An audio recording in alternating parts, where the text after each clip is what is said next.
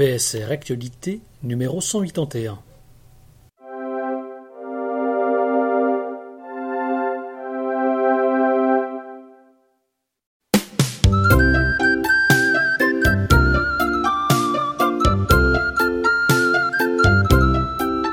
Les livres enregistrés par les lecteurs bénévoles.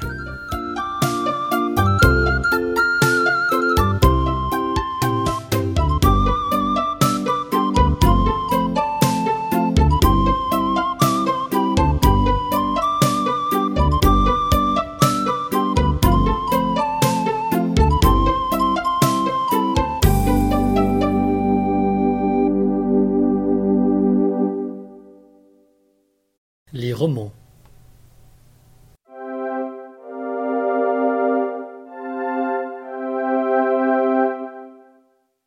Milena Agus, AGUS, titre « Une saison douce », édition Liana Lévy en 2021, lu par Françoise Gola, numéro 69844. Il pleuvait à torrents, et personne, vraiment personne, n'était prêt à ouvrir sa porte, et surtout pas à ces individus. Oui, il y avait des blancs parmi eux, les humanitaires qui les accompagnaient, mais ils étaient tout aussi étranges que les autres malheureux, mal fagotés et mal en point. Que venaient-ils faire ces envahisseurs dans notre petit village, où il n'y avait plus de mer, plus d'école, où les trains ne passaient plus et où même nos enfants ne voulaient plus venir? Nous nous demandions comment les affronter, où les abriter puisqu'il le fallait. Eux aussi, les migrants, avaient l'air déboussolés. C'était pour ce coin perdu de Sardaigne, ce petit village délaissé qu'ils avaient traversé au péril de leur vie, la Méditerranée. C'était ça, l'Europe.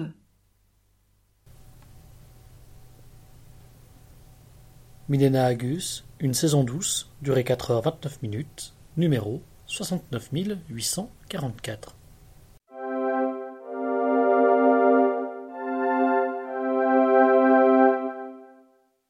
Ali Al Moukri, AL-MUQRI, titre « Le pays du commandeur », édition Liana Lévy en 2020, lu par André Jol, numéro 69689.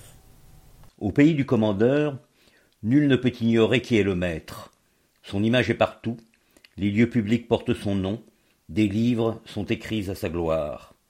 Au pays du commandeur, tout le monde lui est redevable, chacun chante ses louanges, dans sa cuisine ou en public, mais sur les toits-terrasses des maisons, il se raconte de drôles d'histoires. Au pays du commandeur, on se méfie de l'aveugle au coin de la rue, de sa secrétaire, de son voisin, de son conjoint. Tiraillé par des sentiments contradictoires, un écrivain venu d'un état voisin de l'Irascibi observe. Quelqu'un soufflera-t-il un jour sur les braises de la révolte ?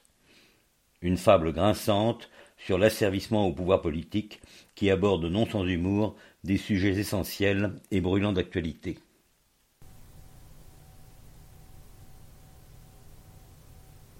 Ali Al Moukri, Le pays du commandeur, durée 3h49, numéro 69689.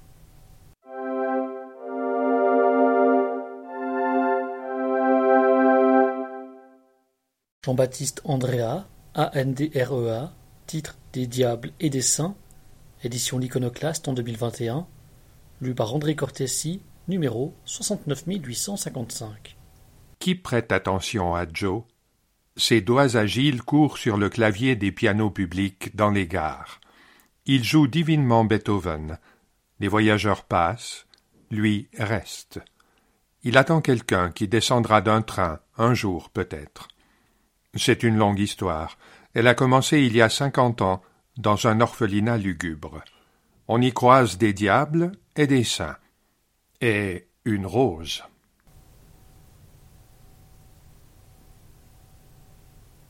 Jean-Baptiste Andrea, Des diables et des saints, durée 6h21, numéro 69855.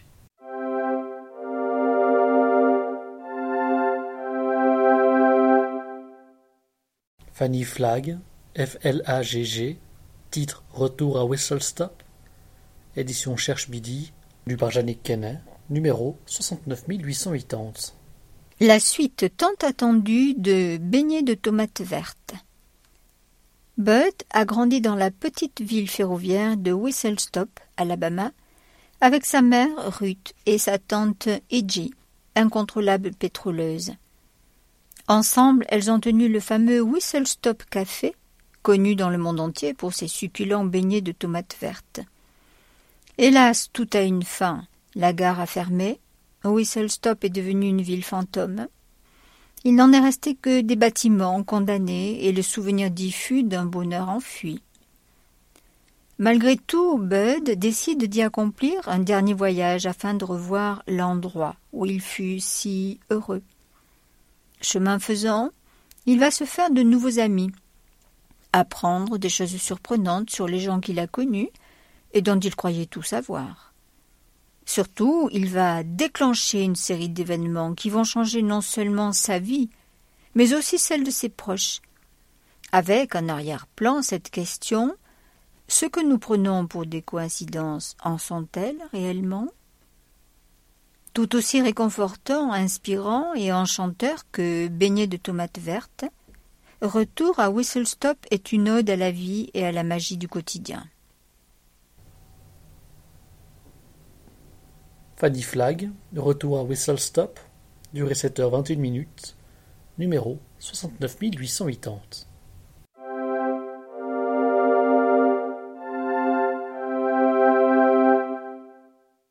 Mark Haddon, Haddon, titre L'Odyssée du Marsouin, édition Nil en 2021, lu par André Cortesi, numéro 69823. Il était une fois, dans l'Angleterre du XXIe siècle, un homme qui, rendu fou de douleur par la mort de son épouse, tomba éperdument amoureux de leur fille. Il était une fois une jeune fille qui rêvait du prince charmant qui viendrait l'arracher à l'emprise délétère de son père. Il était une fois un jeune homme obligé de fuir pour échapper à la fureur meurtrière du père incestueux. C'est alors que les époques se télescopent, que le présent bascule dans le passé, que l'Angleterre actuelle s'efface devant la Grèce antique et que la réalité rejoint le mythe. En s'inspirant très librement de la pièce Périclès, prince de Tyr de Shakespeare, Mark Haddon nous offre un roman d'aventure ambitieux porté par des personnages inoubliables et déchirants.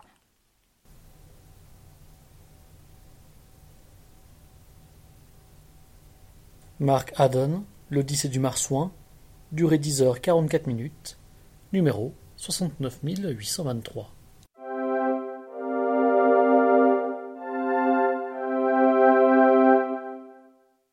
Peter Handke, A-N-D-K-E, titre La voleuse de fruits ou Aller simple à l'intérieur du pays. Édition Gallimard en 2020, lu par Francine Créta, numéro 69818. Depuis son enfance, Alexia aime à voler des fruits dans les jardins, les vergers, les parcs. Au fil des années, cette activité est devenue son identité, sa manière de vivre, presque vagabonde, dans un monde où elle essaie de trouver peu à peu sa place. Sur les traces de sa mère disparue, elle poursuit ses détours au cœur des terres de Picardie, dans un voyage aventureux, au cours duquel, comme le dit l'un de ceux qu'elle rencontre, elle apprend sur elle-même.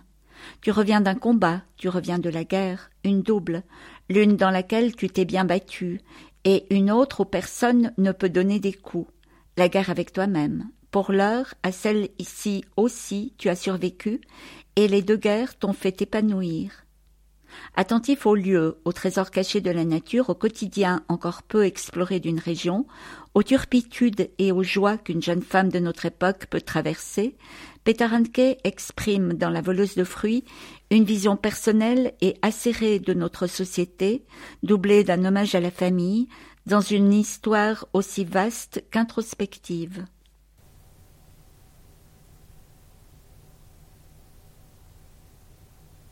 Peter Handke, La voleuse de fruits ou Aller simple à l'intérieur du pays, durée 10h23, numéro 69818.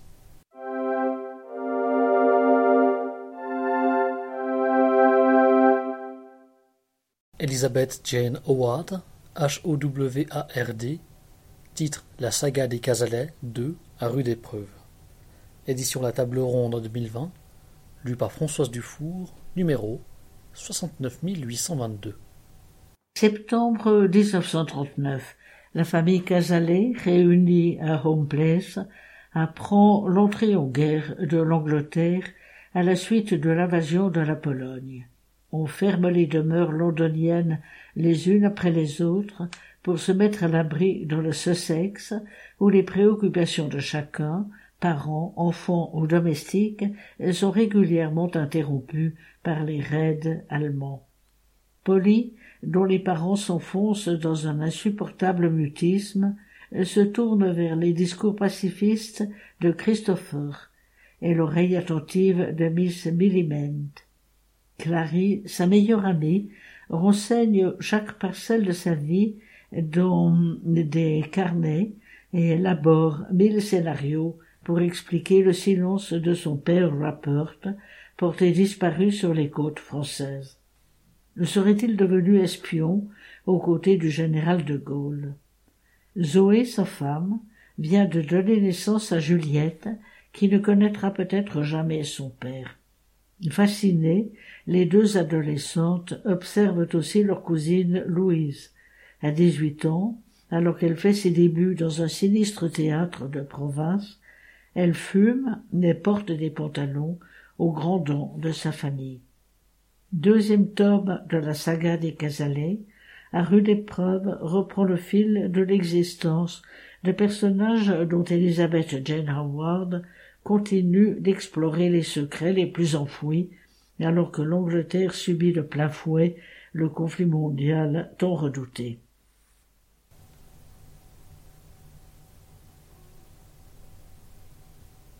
Elizabeth Jane Howard, la saga des Casalets 2 à rude épreuve, durée 22h26, numéro 69822.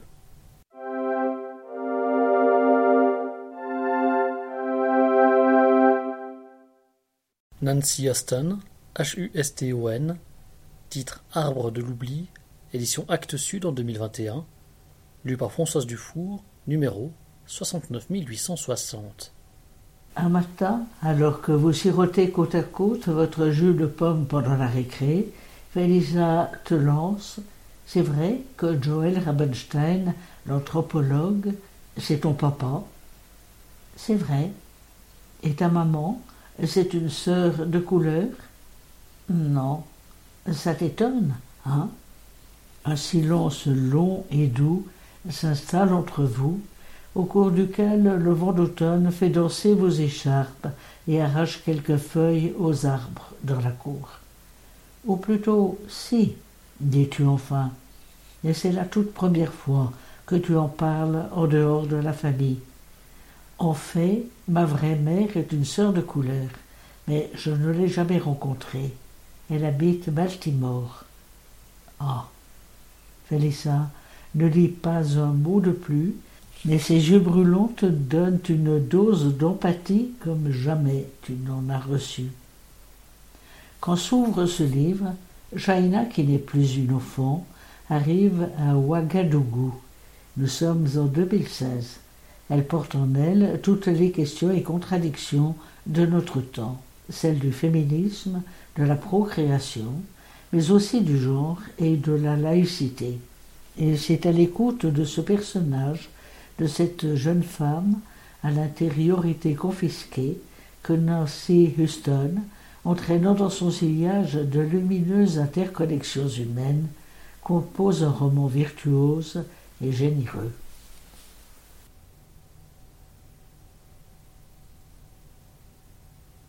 Nancy Huston, Arbre de l'oubli, durée 7h58, numéro 69860.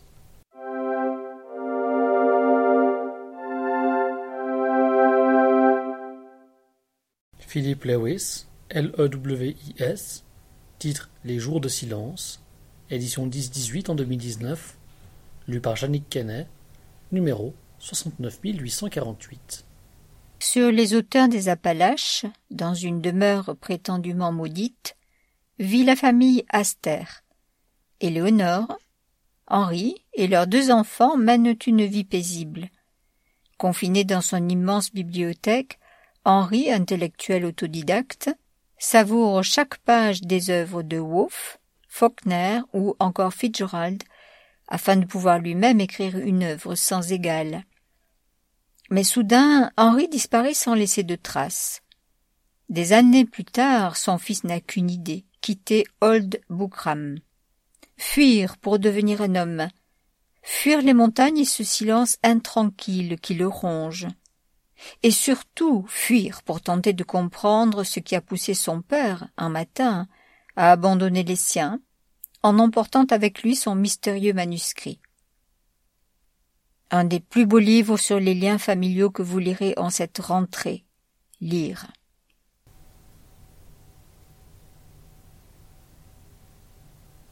Philippe Lewis, Les jours de silence, durée 13h08, numéro 69848.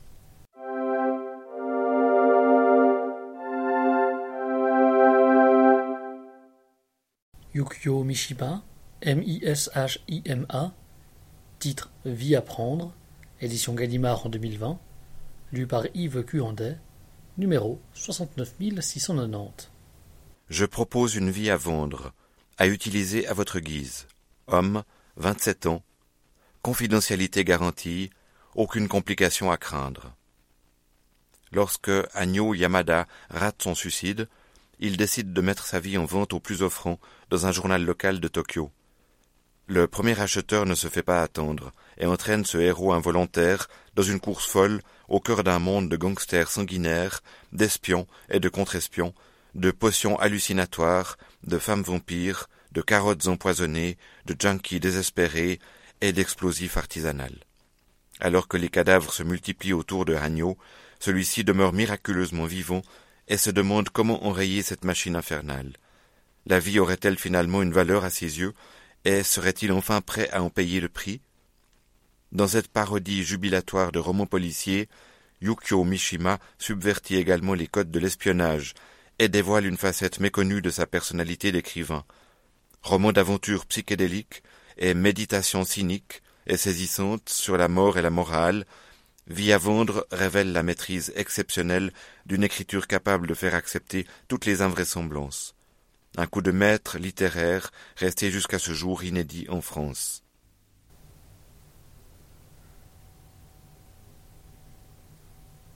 Yukio Mishima, Vie à prendre, durée 5h45, numéro 69690.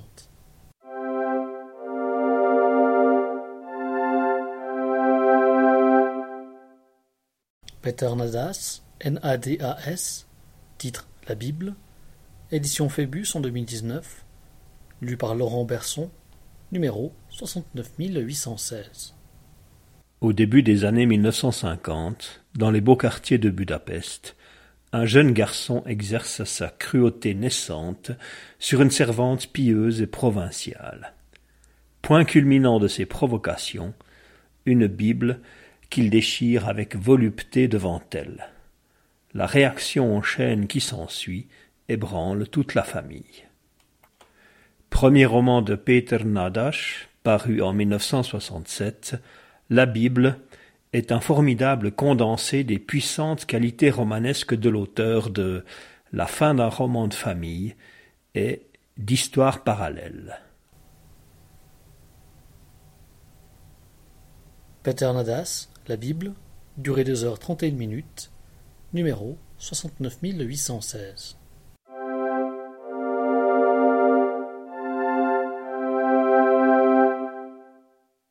Goran Petrovic, P-E-T-R-O-V-I-C, titre Sous un ciel qui s'écaille, cinéromane, édition 10-18 en 2015, lu par Michel Zandali, numéro 69885.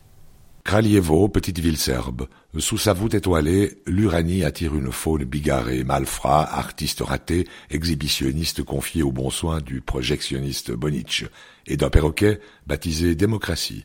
Guerre, communisme, dictature, ce drôle de cinéma a survécu aux folies de l'histoire jusqu'à cet après-midi de mai 1980, celui de la dernière séance. Avec cette fable savoureuse menée tambour battant, l'émir Kusturica des lettres serbes signe un portrait cocasse en diable de la nature humaine et de l'ex-Yougoslavie.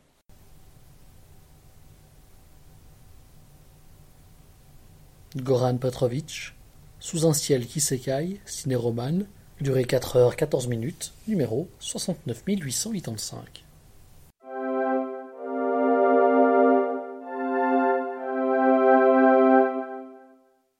Lucinda Riley, R-I-L-E-Y, titre Les 7 Sœurs 1, Maya, édition Le Livre de Poche en 2020, lu par Françoise Dufour, numéro 69842.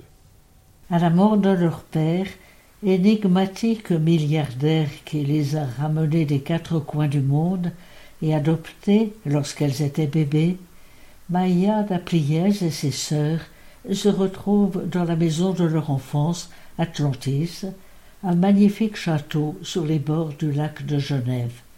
Pour héritage, elles reçoivent chacune un indice qui leur permettra peut-être de percer le mystère de leurs origines.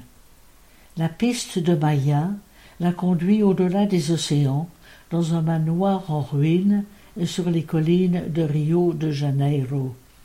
C'est là que son histoire a commencé.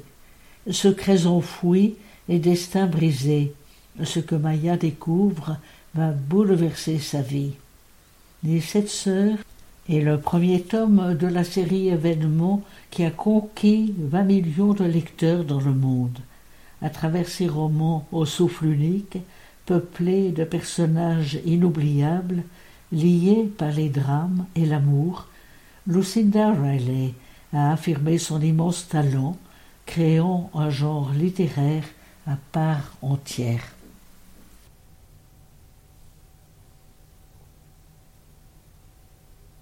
Lucinda Riley, Les 7 Sœurs 1, Maya, durée 18h38, numéro 69842.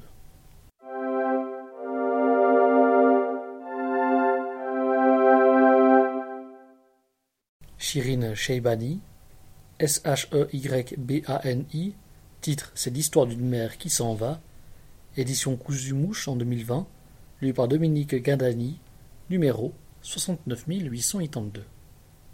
Elle va dans la chambre. Elle pense que ça va passer. Un instant de panique. Elle respire, la tête dans ses mains. Elle respire encore, pleure, se retourne et hurle dans le duvet. Elle met ses mains dans ses cheveux, les tire, hurle encore. S'appuie contre le lit, reprend son souffle. Ça ne passe pas. Alors, elle exécute le scénario jusque-là fantasmé. Pourquoi Salomé part-elle ? Est-elle vraiment incapable d'assumer son enfant ou est-ce son petit monde tout autour qui n'a pas su la soutenir ? Portrait morcelé d'une femme en souffrance, cri terrible d'une maman que la maternité n'a pas épanouie. Le deuxième roman de Chirine Sheybani dissèque l'angoisse qui submerge, le sentiment d'incapacité qui blesse, le compte à rebours d'un départ.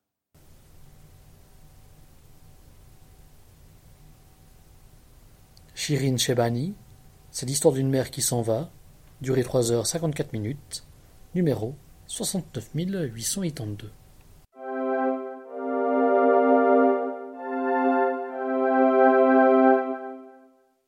Camilla Sosa Villada, S-O-S-A, espace V-I-L-L-A-D-A, titre Les Vilaines, édition Métayer en 2021, lu par Francine Créta, numéro 69851.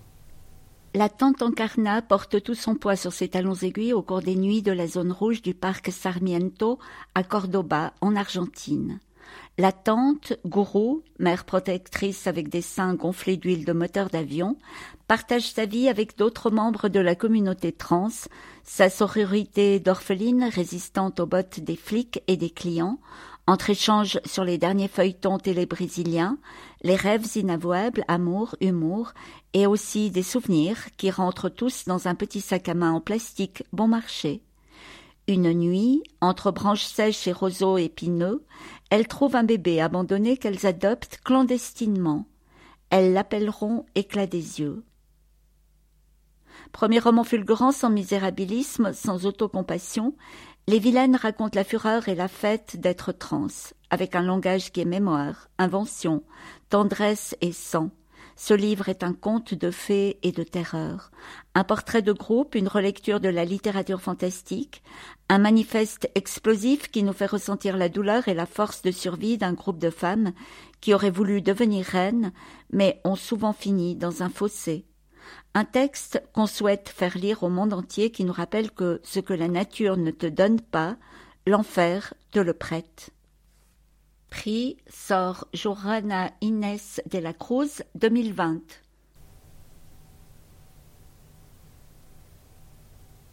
Camilla Sosa Villada, Les Vilaines, durée 5h45, numéro 69851.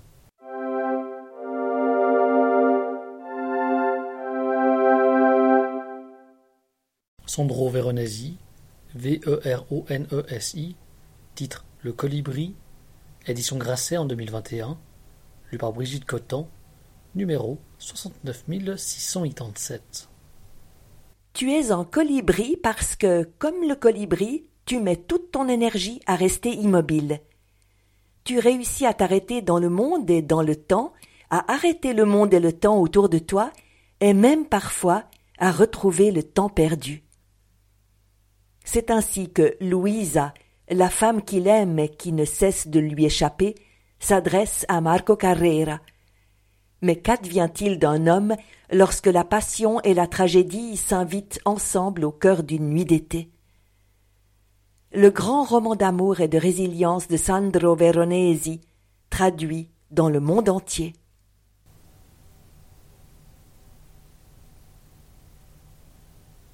Sandro Veronesi, Le Colibri, durée 9h58, numéro 69687.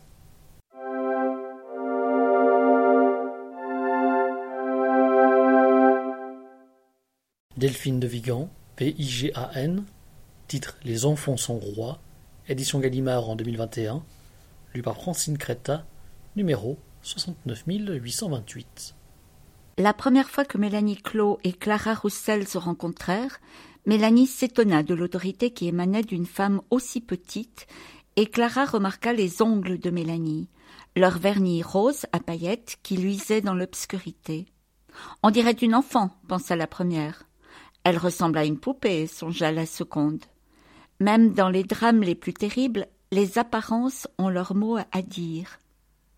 À travers l'histoire de deux femmes au destin contraire, les enfants sont rois explorent les dérives d'une époque où l'on ne vit que pour être vu, des années loft aux années 2030 marquées par le sacre des réseaux sociaux. Delphine de Vigan offre une plongée glaçante dans un monde où tout s'expose et se vend jusqu'au bonheur familial.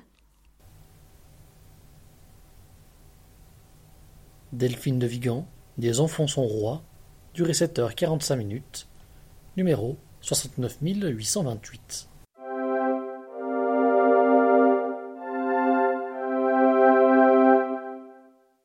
Les romans historiques et biographiques.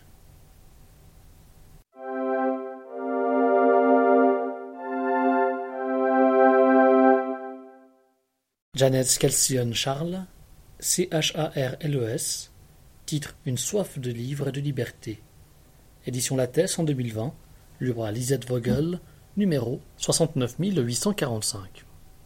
Odile Souchet, 20 ans à peine, s'épanouit dans son travail à la Bibliothèque américaine de Paris, où elle côtoie la fameuse directrice Dorothy Reader. Lorsque la Seconde Guerre mondiale éclate, la jeune femme risque de tout perdre, y compris sa chère bibliothèque. Alors que les nazis envahissent Paris, Odile et ses amis s'engagent dans la résistance avec leurs propres armes, les livres.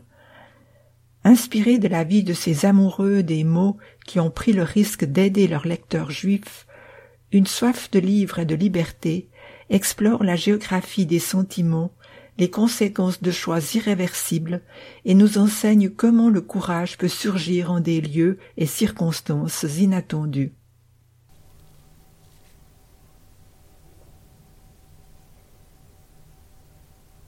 Janet Scalzione, Charles, Une soif de livres et de liberté, durée 13h31, numéro 69845.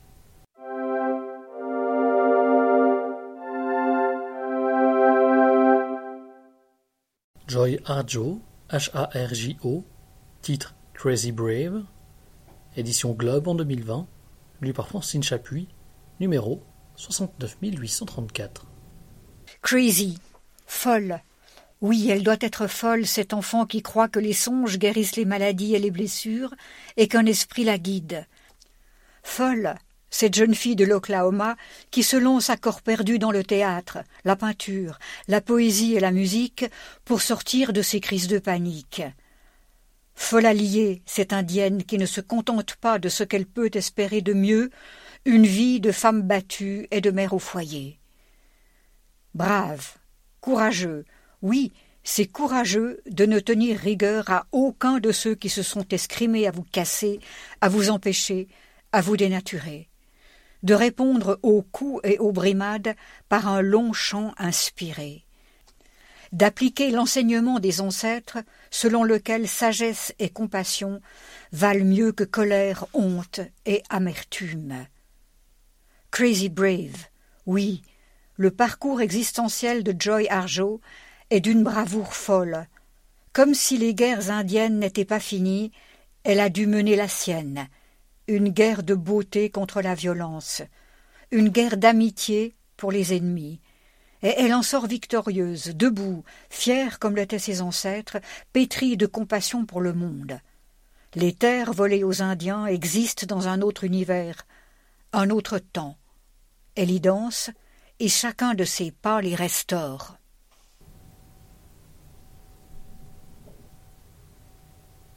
Joy Harjo, Crazy Brave, durée 4h57, numéro 69834.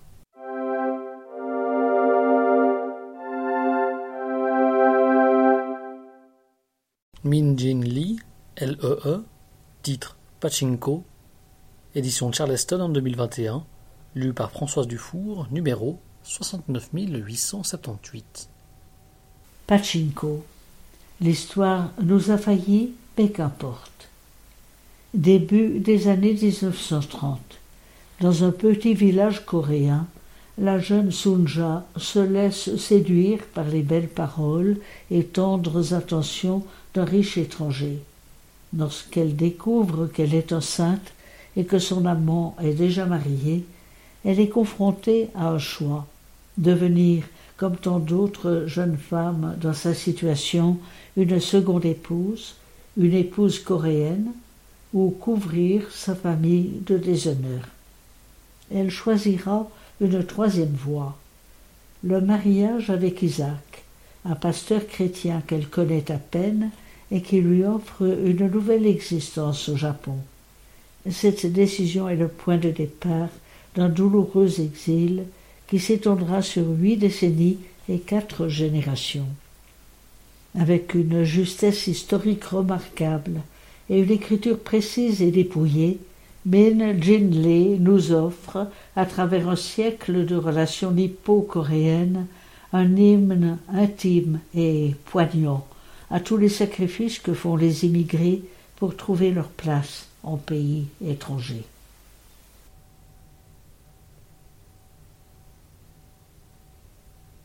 Min Jin Lee, Pachinko, durée 21h45, numéro 69878.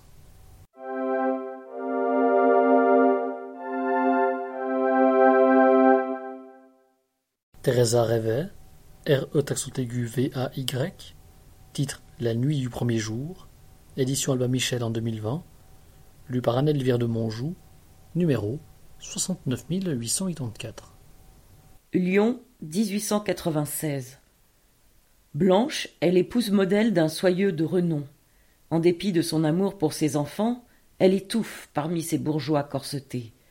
Jusqu'à ce que son regard croise celui de Salim, un négociant fortuné de Damas. Elle abandonne tout pour la promesse inespérée du bonheur. Les routes de la soie deviennent celles de la passion et de l'exil. Tandis que sa fille grandit en la croyant morte, Blanche s'invente une nouvelle vie au Levant. Quand la France entre en guerre, l'Empire ottoman réprime dans le sang la révolte arabe.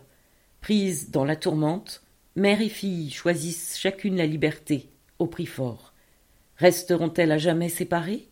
Ou seront-elles enfin un jour face à face aux confins du désert? De l'aube du XXe siècle à l'été 1920, des soirées lyonnaises aux ruines de Palmyre, Teresa Rivoy, l'auteur de L'autre rive du Bosphore, nous emporte dans un grand roman de passion et d'histoire, sublime portrait d'une femme trop libre pour son temps.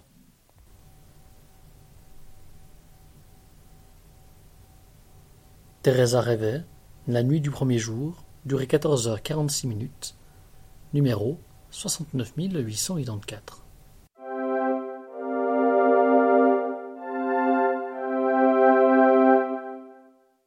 Jean-Marie Rouart, R.O.U.A.R.T., titre « Ils voyagèrent vers des pays perdus », édition Albin Michel en 2021, lu par François Sellem, numéro 69820.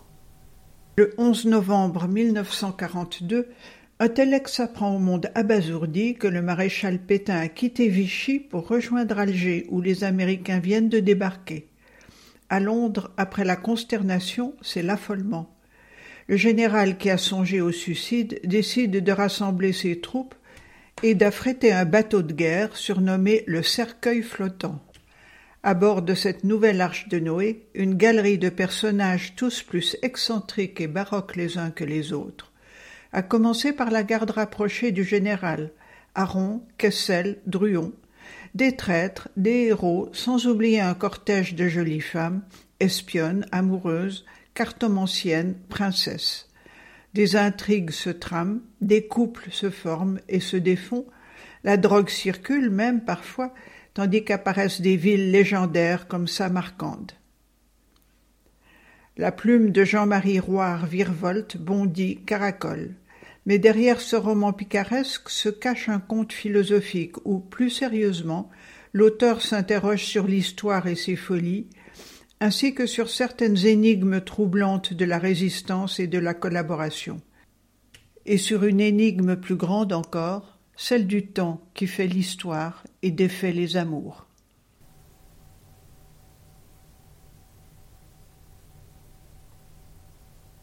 Jean-Marie Rouart, Ils voyagèrent vers des pays perdus, dure 7h15, numéro 69820.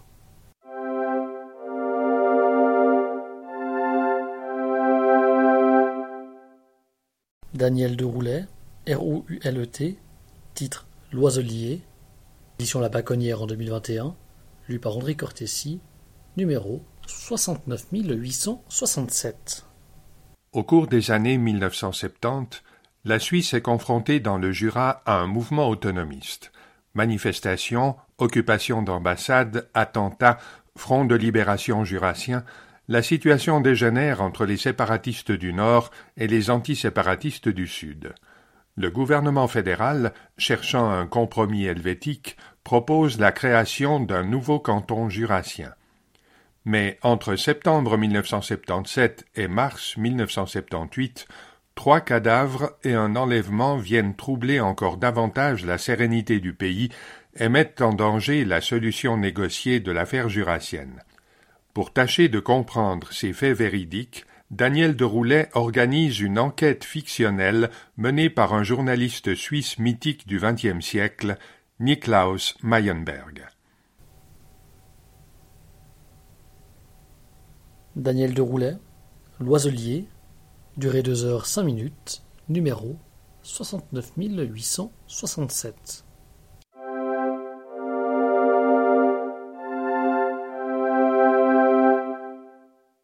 Lionel Trouillot, T.R.O.U.I.L.L.O.T., titre Antoine Desgommiers, édition Actes Sud en 2021, lu par Madiana Roy, numéro 69859.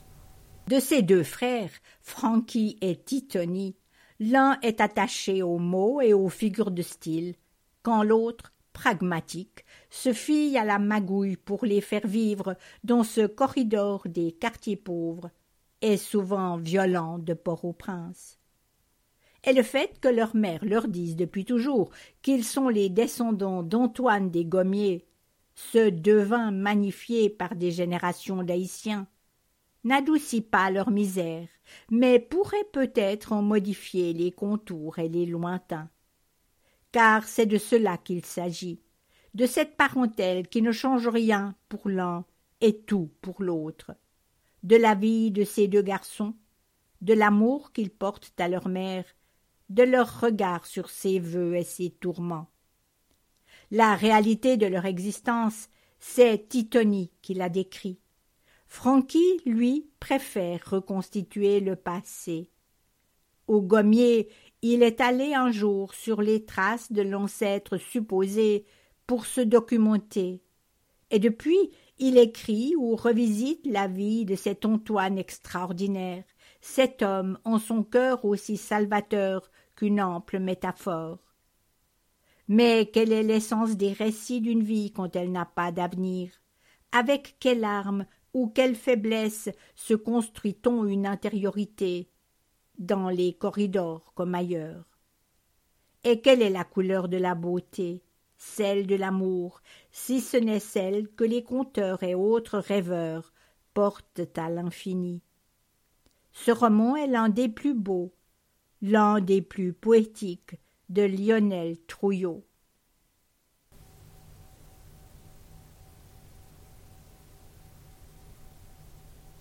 Lionel Trouillot, Antoine Desgommiers, durée 6 heures 10 minutes, numéro 69859.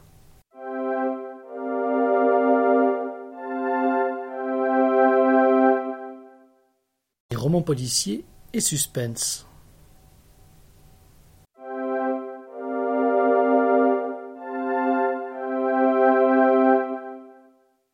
Alper Canicus, Canigu-Z, titre L'assassinat d'Ika Bibet, Alper Camus, 5 ans, détective. Édition Librairie Générale Française en 2015, lue par Denise Michel-Loup, numéro 69868. Alper Camus vit à Istanbul. À 5 ans, il ne veut plus aller à la maternelle ni faire la sieste, préfère Kostakovitch à Il était une bergère et lit Dostoïevski. Un drôle de petit bonhomme. Jusqu'au jour où il découvre Ika Bibey, policier à la retraite, égorgé dans son appartement. À côté du cadavre, devant la télévision allumée, Ertan le timbré, les mains couvertes de sang, pousse des cris de joie. L'équipe de Beşiktaş vient de marquer un but. Désormais détective à la recherche du vrai meurtrier, Alper balade son revolver en plastique dans une mégapole bigarrée, pleine d'amantes fatales, d'épiciers lyriques et de directeurs sournois.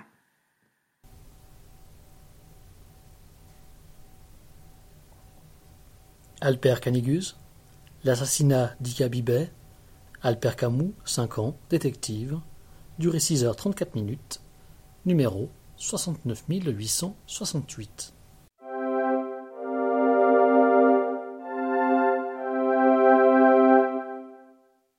Maurizio De Giovanni, D.E., espace G.I.O.V.A.N.N.I., titre Des phalènes pour le commissaire Ricciardi, édition Rivage en 2020, lu par Monique Gay, numéro 69688. Traversé par une crise existentielle, le commissaire Ricciardi se sent découragé face à la vie. Le bonheur lui semble aussi insaisissable que les indices du crime sur lequel il doit néanmoins enquêter. La belle et hautaine Bianca, comtesse de Rocaspina, implore Ricciardi de rouvrir une affaire classée, dans l'atmosphère tendue de l'Italie des années 1930, où Mussolini et ses voyous fascistes surveillent la police de près, une enquête non autorisée est un motif de licenciement immédiat. Mais la soif de justice de Ricciardi ne connaît pas d'apaisement.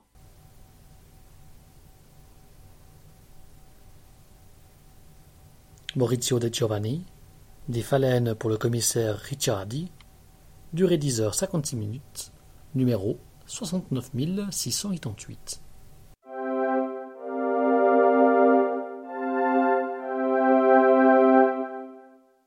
Shelby Foote, F-O-O-T-E, titre September, September, édition Gallimard en 2020, lu par Martine Moina, numéro 69852.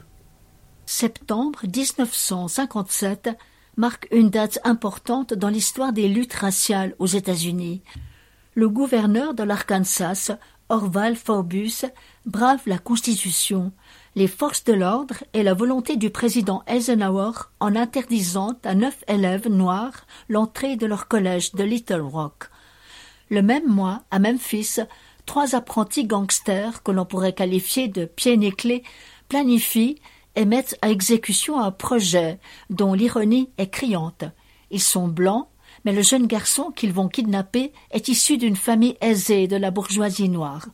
Sur fond d'émeutes retransmises par la télévision, nous voyons Poggio, joueur invétéré et stratège du trio, Rufus, l'abruti obsédé sexuel, et sa copine, la guicheuse Rini, louer une maison isolée, séquestrer le petit Teddy et toucher la rançon. Et ensuite, c'est comme dans un roman noir.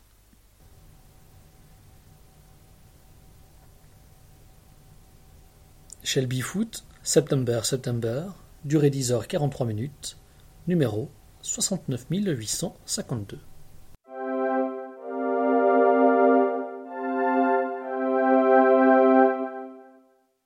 Jacques Hirt, H-I-R-T, titre Le Fourmilion, édition Rumpol en 2007, lu par Jean-Philippe Deschamps, numéro 69819. Dans le troisième roman de Jacques Hirt, le commissaire Bouvier et son équipe sont impliqués dans les imbroglios de la police fédérale, confrontés au cynisme des financiers et au démantèlement industriel. Un simple ouvrier se révolte et tout bascule. Gouvernement menacé, immobilisation répétée du trafic ferroviaire, assassinat d'un officier du très secret service d'analyse et de prévention de la FEDPOL, bavure. La raison d'État, les vérités officielles, l'emporte un instant sur les faits. Mais au fond de son piège, le fourmilion attend, les cisailles de ses mandibules ouvertes.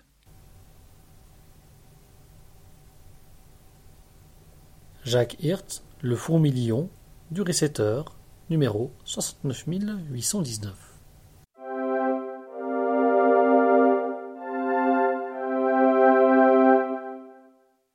David Joy, J-O-Y, titre Ce lien entre nous, édition Sonatine en 2020, lu par Françoise Dufour, numéro 69881. Caroline du Nord. Darl Moody vit dans un mobil-home sur l'ancienne propriété de sa famille. Un soir, alors qu'il braconne, il tue un homme par accident.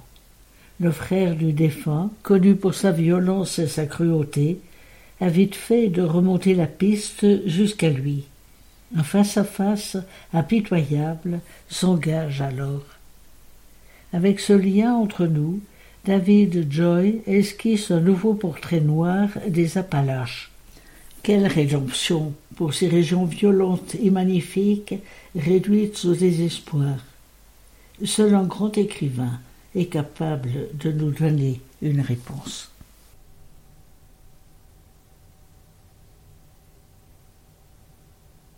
David Joy, Ce lien entre nous, durée 9h19, numéro 69881.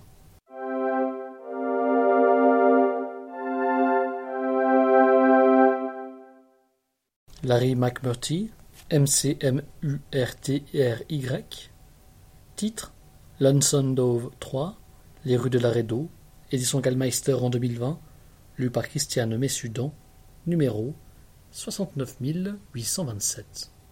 La plupart des voleurs de train sont pas malins. Et c'est une chance pour les compagnies de chemin de fer. À eux seuls, 5 bandits pas trop idiots pourraient braquer tous les trains de ce pays. Ainsi parle Woodrow Cole, ancien capitaine des Texas Rangers, désormais reconverti en chasseur de primes.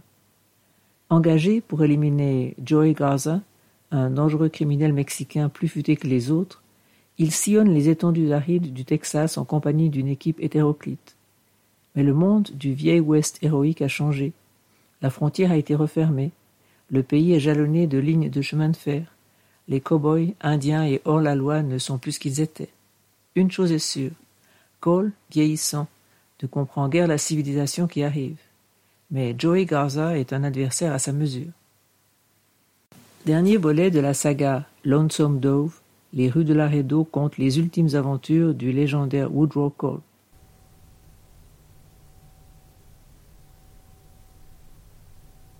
Larry McMurtry, Lonesome Dove 3, des rues de Laredo, durée 19 heures, numéro 69827.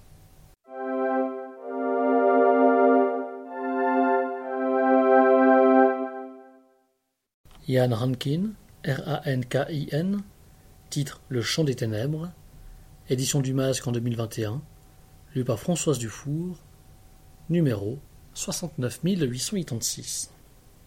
5 heures du matin. John Rébus, pourtant à la retraite, est tiré du lit par la sonnerie stridente du téléphone.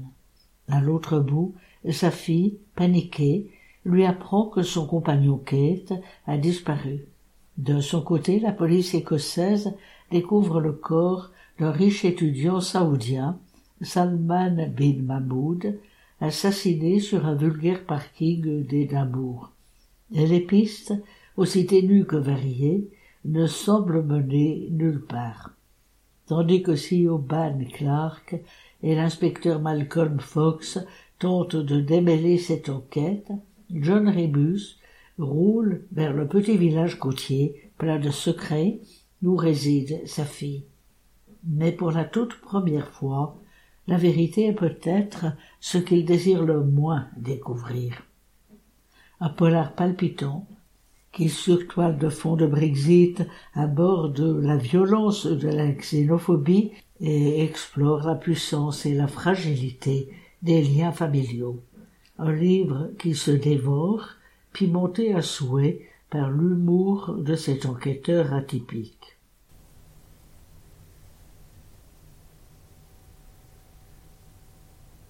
Ian Rankin, Le Chant des Ténèbres, durée 14h59, numéro 69886.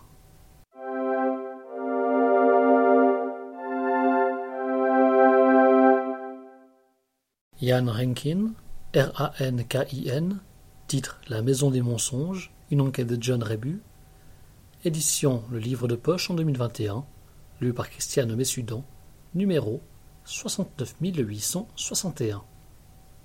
Édimbourg, 2018. Le squelette d'un détective privé, porté disparu en 2006, est découvert dans une voiture cachée dans une forêt. Un comble pour sa famille et pour la police locale. Cette région avait a priori déjà été fouillée par une équipe d'agents à l'époque.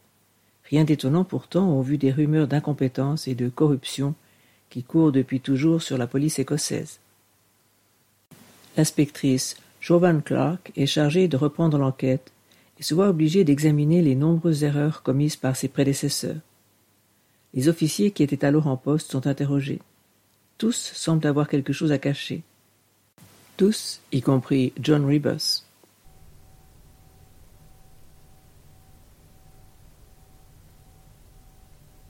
Ian Rankin, La maison des mensonges, une enquête de John Rébus, durée 12h13, numéro 69861.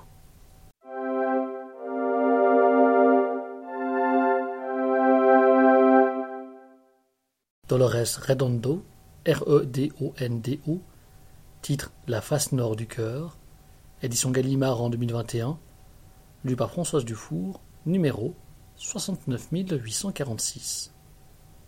Amaya Salazar, détachée de la police forale de Navarre, suit une formation de profileuse au siège du FBI dans le cadre d'un échange avec Europol. L'intuition singulière et la perspicacité dont elle fait preuve conduisent l'agent Dupré à l'intégrer à son équipe, lancée sur les traces d'un tueur en série recherché pour plusieurs meurtres de familles entières.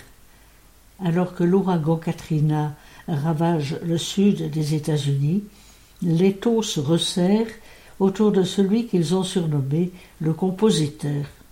La Nouvelle-Orléans, dévastée et engloutie par les eaux, est un cadre idéal pour ce tueur insaisissable qui frappe toujours à la faveur de grandes catastrophes naturelles. L'association du réalisme cru de scènes apocalyptiques en Louisiane, de rituels vaudous des bayous et de souvenirs terrifiants de l'enfance basque d'Amaya constitue un mélange ensorcelant et d'une rare puissance romanesque.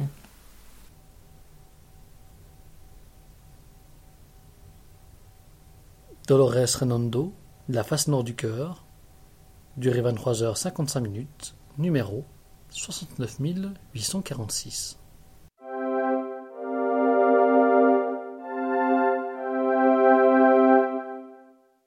Les nouvelles.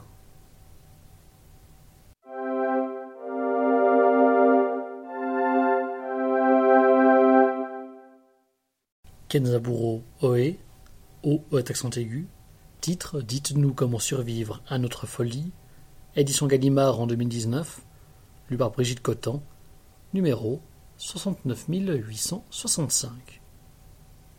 Deux drames marquent ces quatre nouvelles. La guerre, Kenzaburo Oe avait 10 ans en 1945, et la naissance en 1964 de son fils anormal qui lui a révélé le véritable chemin de la vie.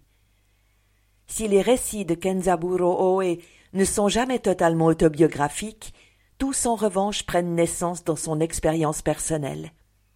Dans Gibier d'élevage, l'auteur décrit l'impact sur les esprits, dans un village montagnard, de la présence d'un prisonnier noir américain. Dans Dites-nous comment survivre à notre folie, nous sont contés les efforts d'un père pour nouer avec son fils handicapé mental des relations aussi étroites et fines que possible. La dernière nouvelle est l'un des textes les plus déconcertants et les plus complexes de ce romancier qui fut couronné par le prix Nobel en 1994.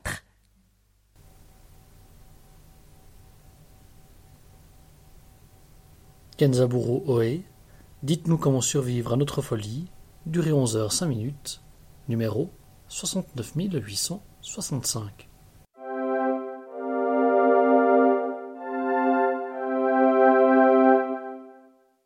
Les biographies et témoignages.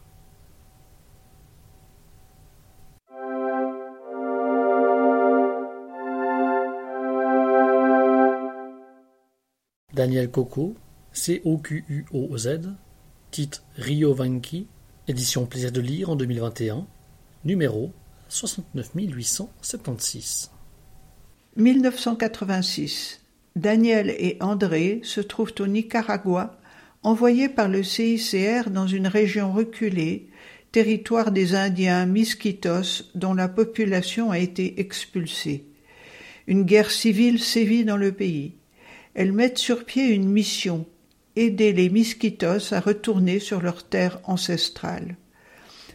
Ce récit retrace avec vivacité et humour l'épopée folle de deux femmes sur un fleuve, au milieu de la jungle, traversant les zones de combat, faisant face avec bravoure et simplicité à des conditions de vie éprouvantes et rocambolesques.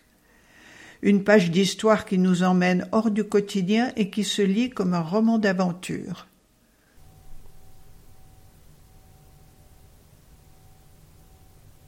Daniel Coco, Rio Vanqui, durée 6h34, numéro 69876.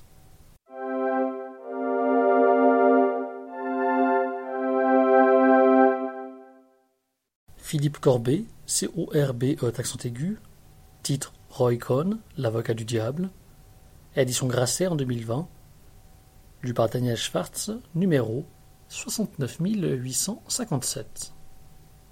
Connaissez-vous Roy Cohn, cet avocat new-yorkais, puissant et retors, qui roulait en Rolls sans jamais payer ses impôts, a été le bras droit du sénateur McCarthy dans sa chasse aux sorcières. C'est lui qui, manipulant le juge, a fait condamner Ethel Rosenberg à mort. Sans scrupules, sans morale, sans humanité, Il a eu pour client l'archevêque de New York, aussi bien que des parrains de la mafia, et la célèbre discothèque Studio 54, où il passait ses nuits. C'est lui qui a présenté Robert Murdoch, le créateur de Fox News, à Ronald Reagan. Homosexuel dans le placard, il est devenu, après sa mort, un personnage du chef-d'œuvre de théâtre Angels in America. N'hésitant pas à violer la loi et à avoir recours à l'intimidation et pire, c'était un artiste du cynisme. Et puis, surtout, il a été le mentor d'un jeune homme qu'il a pris sous son aile et à qui il a tout appris. Ce jeune homme, c'était Donald Trump. Si l'on veut comprendre le président des États-Unis, il faut lire ce passionnant récit de la vie de ce pygmalion diabolique.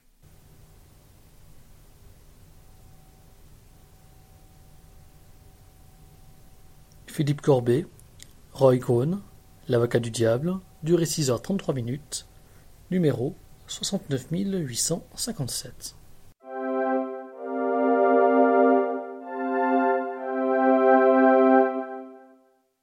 Céline Dovabise, D-O-V-A-T, espace B-I-S-E, titre « La lumière revient au jour », édition du Panthéon 2020, lu par Denise von Arx, numéro 69825. Dans ce témoignage sincère et poignant, Céline Dovabise relate son existence à rebours. Après les obsèques de son père, décédé prématurément, elle revient sur les points culminants de sa vie et celle de sa famille, qui l'ait tirée vers le haut ou lui ait fait toucher les abysses, pour poser un regard serein sur la personne qu'elle est devenue aujourd'hui. Un vibrant hommage aux personnes qui ont, au fil des ans, jalonné son existence et qui, par leur bienveillance, ont fait de l'auteur cette femme qui sourit à la vie.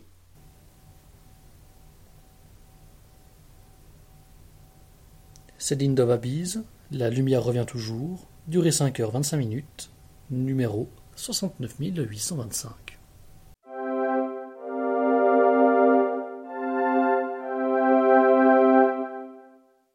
Yvon Jablonka, J-A-B-L-O-N-K-A, titre « Un garçon comme vous et moi », édition Seuil en 2021, lu par Michel Zandali, numéro 69835.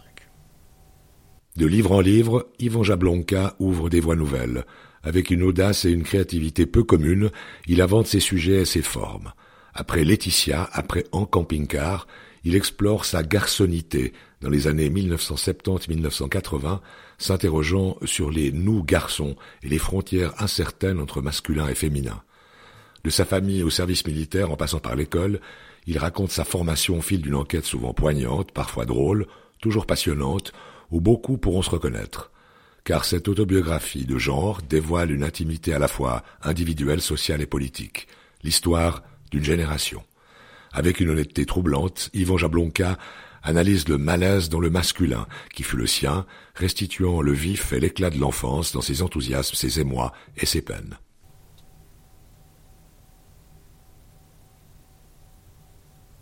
Yvon Jablonka, Un garçon comme vous et moi, durée 4h54, numéro 69835.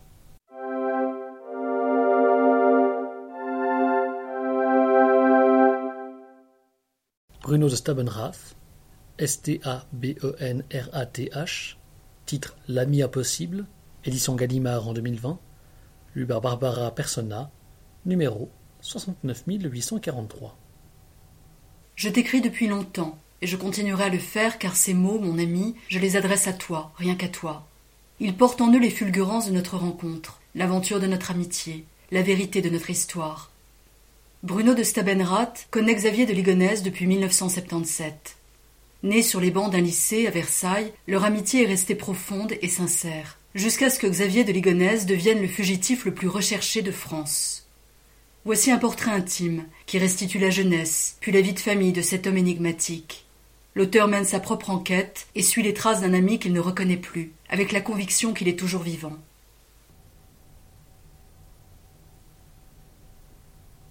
De Bruno de Stabenrath, L'ami impossible, durée 11h34, numéro 69843.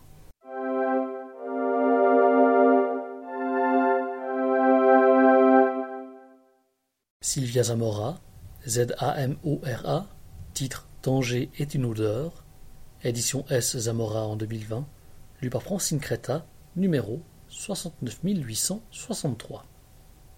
Souvenir, souvenir, quelle histoire! Pourquoi ne l'écris-tu pas? Combien de fois ai-je entendu cette question alors que je racontais une anecdote de ma vie, du temps de mon enfance ou de celle de ma famille? Bien souvent, je me suis dit, pourquoi pas, sans pourtant m'y décider jusqu'à un week-end pluvieux de Pâques 2013 où j'ai enfin entamé un récit et commencé à tirer le fil de l'histoire dans un cahier de Moleskine noir. Mais ce qu'il est si facile de raconter dans une conversation joyeuse et souvent interrompue ne se laisse pas si sagement poser sur une page sans plus pouvoir en bouger, changer, se colorer d'autres images. J'ai parfois écrit régulièrement pendant quelques jours, puis j'ai posé ma plume, puisque j'ai commencé par écrire à la main pendant quelques semaines, puis quelques mois, puis quelques années. Et je n'ai repris ma rédaction que bien plus tard, cette fois-ci devant un clavier.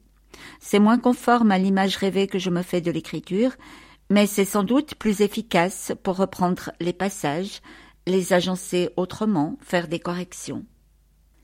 Qu'il est loin, ce matin d'hiver de 1962, où je suis arrivée en Suisse.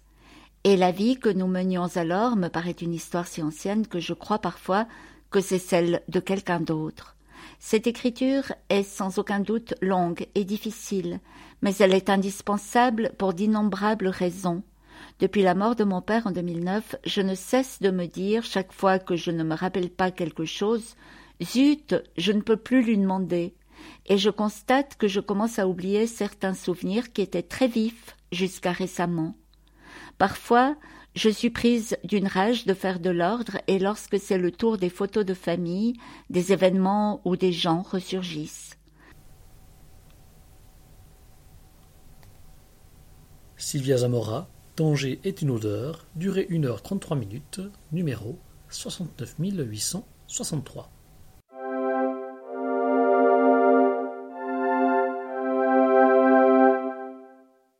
Les romans d'amour.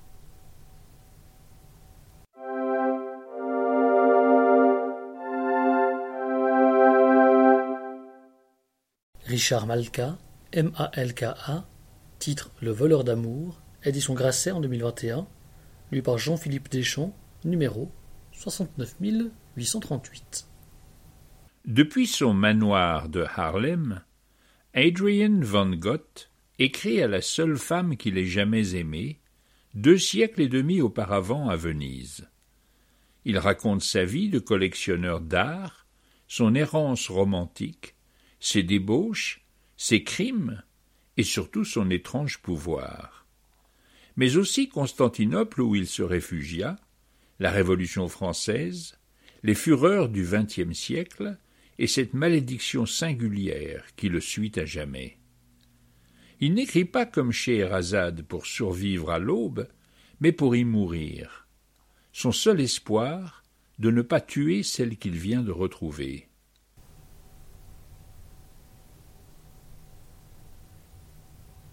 Richard Malka, M-A-L-K-A, titre « Le voleur d'amour », durée 6h14, numéro 69838.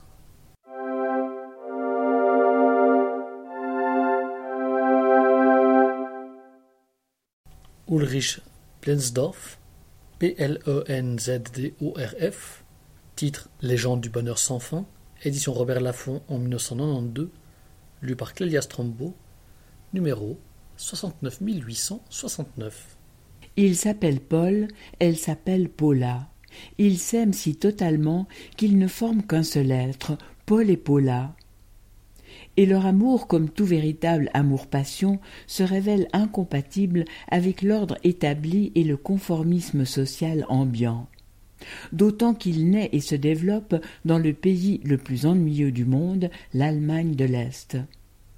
Pour s'aimer, Paul et Paula en viennent nécessairement à bousculer les conventions et les préjugés, à oublier les prudences qui font les jours tranquilles et les destins sans histoire. À partir de là... Voici un roman d'amour comme on en voit peu, Il a l'émotion et la fraîcheur des belles histoires, celles qui deviennent légendaires, et l'âpreté d'un tableau de mœurs.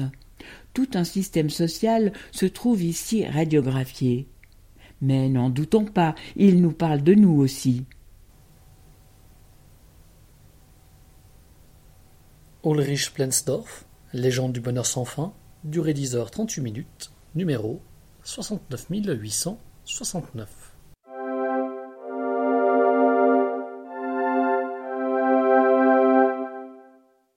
La romance.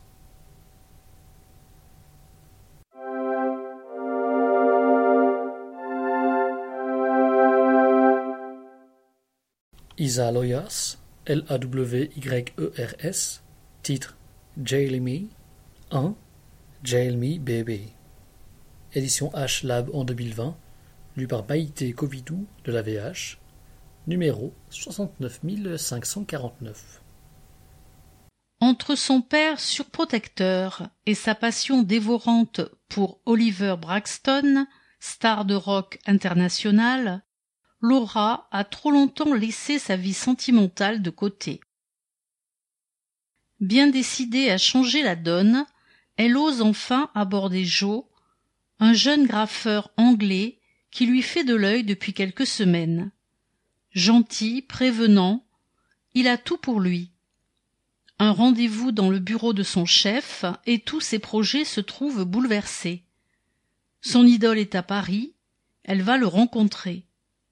Juge d'application des peines, la voilà chargée du dossier d'Oliver Braxton. Est-ce un signe du destin ou l'annonce d'ennuis à venir?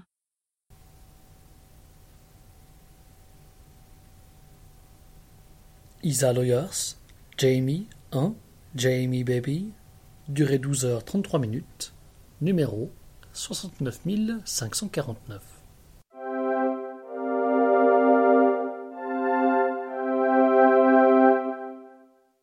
Les romans du terroir.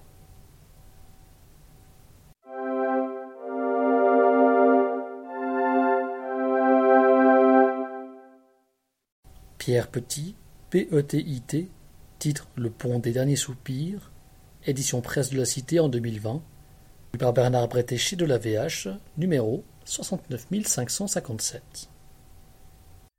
Il était bien tranquille, Jean-Baptiste Quillet, dans son café du Pont, en ce dimanche d'hiver, à écouter les élucubrations de Kiki le boulanger, souvent son unique client du jour. Pierrepont n'est qu'un village de passage, on le traverse, on n'y reste pas. Rien donc ne serait venu troubler le calme dominical sans la violente tempête de neige qui, en quelques heures, bouche tous les accès à ce village de Haute-Loire. Comme assiégé, le café du Pont devient le refuge d'une cohorte bigarrée de naufragés de la route. On se réchauffe, on se réconforte, on joue une partie de belote.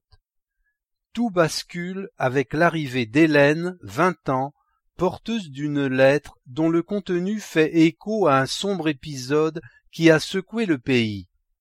Dès lors, dans le paisible village de Pierrepont, plus rien ne sera comme avant. Pierre Petit est l'auteur aux presses de la Cité de La folie d'Albert, Le rêveur et le brigadier, Le secret du docteur Favre et La nuit de l'Orcière, dont les intrigues se situent en plein cœur de la Haute-Loire.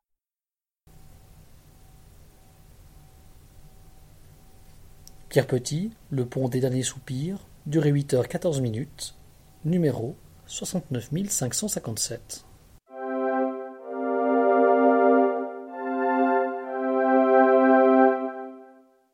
Humour et satire.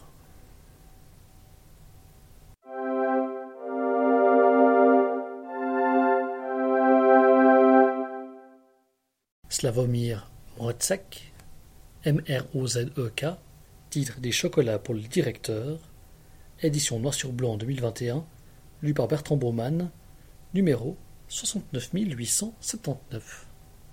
Des chocolats pour le directeur est un petit cadeau à déguster. Un ensemble de micro-nouvelles où voisinent humour et satire, absurde et anxiété.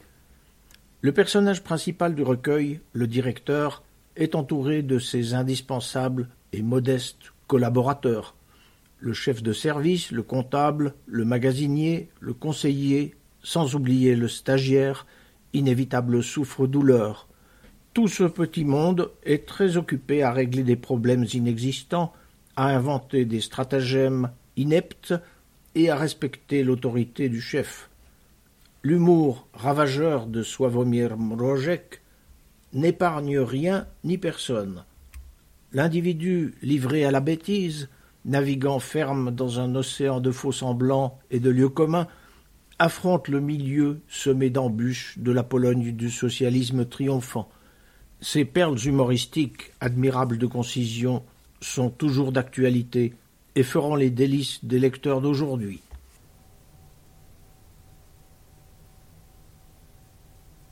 Sławomir Mrożek, Les chocolats pour le directeur, durée 2 h 54 minutes, numéro 69879.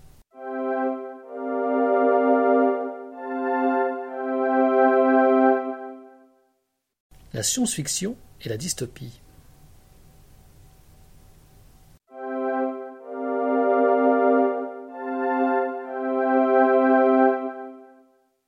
Sophie Divry, D-I-V-R-Y, titre Curiosity, édition noir sur blanc 2021, lu par Martine Nicolera, numéro 69837. Curiosity est seul sur Mars. Voilà des années que le robot de la NASA travaille dans le froid, le vent, le rouge et la poussière. Mais Curiosity n'est pas un rover comme les autres.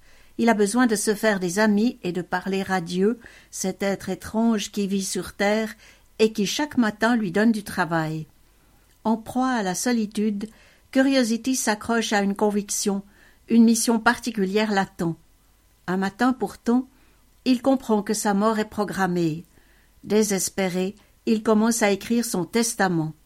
Les 3 nuits suivantes seront pleines de révélations. Dans ce testament tendre et extraterrestre, Sophie Divry interroge notre solitude et notre humanité. Sophie Divry, Curiosity, durée 1 h 42 minutes, numéro 69837.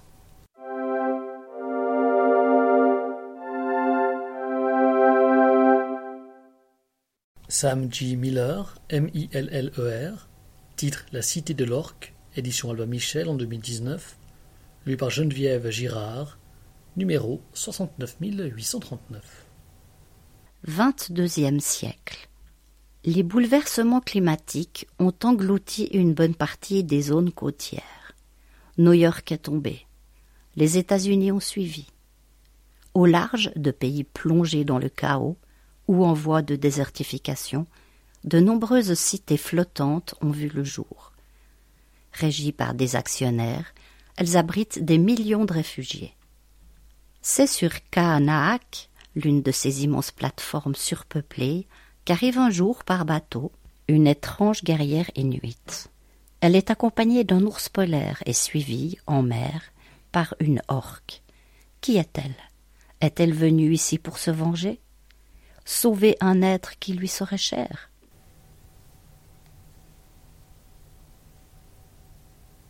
Sam G. Miller, La Cité de l'Orque, durée 12 h 18 minutes, numéro 69839.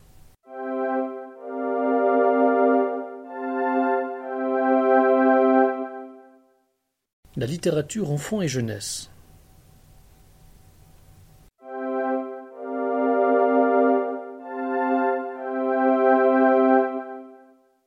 Cécile Alix, A-L-I-X, titre La Mémé du Chevalier, édition Manière en 2015, lu par Cyril Caille, numéro 69685.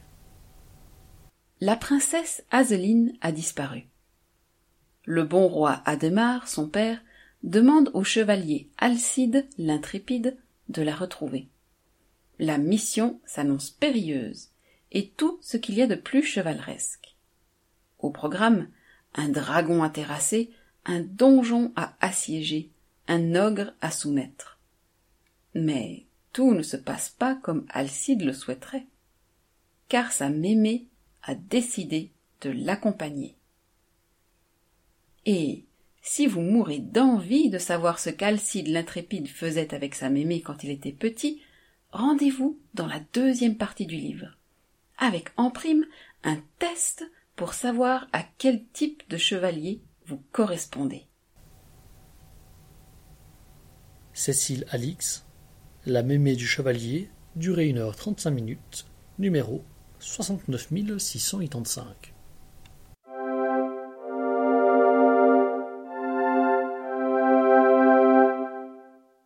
Sandrine Beau, BEAU, titre Miss Gratte le Ciel, et Ricky Kiman, édition Bellin en 2015, lu par François Sellem, numéro 69821. Quand on s'appelle Goliath et que l'on mesure 1m23, pas moyen d'éviter les blagues des gros costauds qui se croient rigolos. Quand on s'appelle Lily et que l'on mesure 1m62, pas moyen de passer inaperçu, sauf aux yeux des garçons. Mais ça, c'était avant que ces deux-là ne se rencontrent.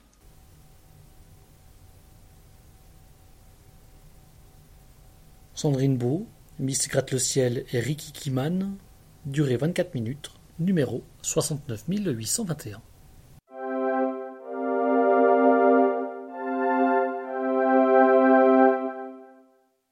Dorine Bertrand, BERTRAND, titre Tu seras une Formule 1, mon fils, édition Joie de lire en 2009, lu par Yves Cuandet, numéro 69854. Conçu pour gagner, Renaud suit à toute allure les traces de son père, vendeur de voitures. Sa trajectoire de collégien gonflée à bloc va prendre une tournure inattendue quand une surdouée fait irruption dans sa classe.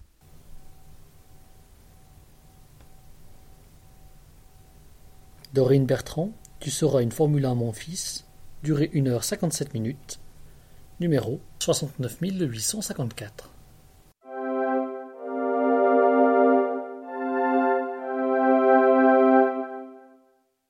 Irène Cohen-Yanka, COHEN-JANCA, titre Fashion Victim, édition Rouergue en 2011, lu par Dominique Gandani, numéro 69847. Dans la famille de Vincent, l'excentrique, c'est la tante Paulina. Travaille dans la mode, pas d'enfant, toujours perchée sur des talons, la bouche rouge et pulpeuse. Sophistiquée et provocante, elle fait plutôt tache dans la famille. Quand elle débarque une fois par an, c'est la fête. Un feu d'artifice de rire et de parfum. Vincent adore ça. D'autant que cette fois-ci, l'attrapant par le menton, elle l'examine longtemps et lui révèle qu'il pourrait bien devenir tout à fait séduisant. Un beau gosse, vraiment, avec ses yeux bleus et ses lèvres bien dessinées. Mais qu'il laisse tomber ses fringues maussades et grises. Habillé branché, Vincent découvre une autre image de lui. Miracle. Le miroir ne lui renvoie plus de signal de détresse. Quelques regards de filles glissent même sur lui. Fashion victime, pourquoi pas?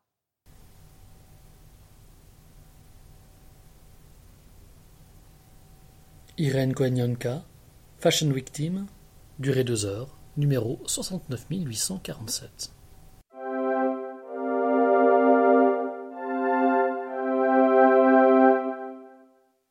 Antonio Ferrara, F-E-R-R-A-R-A, titre Le Petit Seigneur, édition Bayard en 2021, lu par Francine Chapuis, numéro 69872. Tonino suit la voie que son père a tracée pour lui, celle des seigneurs, pour qui les codes d'honneur sont une question de vie ou de mort. Chaque soir, il descend sur la place. Les mains dans les poches, il attend les clients qui viennent lui acheter ses petits sachets. La drogue, c'est une histoire de famille. À 13 ans, Tonino n'a peur de rien. Sa vie lui convient telle qu'elle est, remplie d'adrénaline. De toute façon, il n'a pas le choix. Dans certains quartiers de Naples, le rêve n'est pas une option. Pourtant, quand la loi du silence se brise, la nuit laisse aussi parfois entrevoir une lueur d'espoir.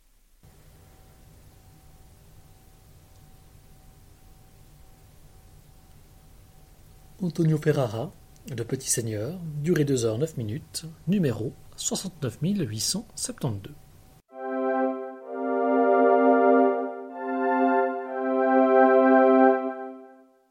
Roland Fuentes, F-U-E-N-T-E, accent grave S, titre « Le bureau des mots perdus », édition Nathan en 2012, lu par Francine Chapuis, numéro 69 862. Ce matin, la mère de Timéo lui a ordonné de ne pas oublier le... Le garçon n'a pas entendu la fin de la phrase. Il se rend au bureau des mots perdus lorsqu'il... Veuillez nous excuser, l'éditeur a égaré ces mots et se trouve actuellement au bureau des mots perdus pour rétablir la situation.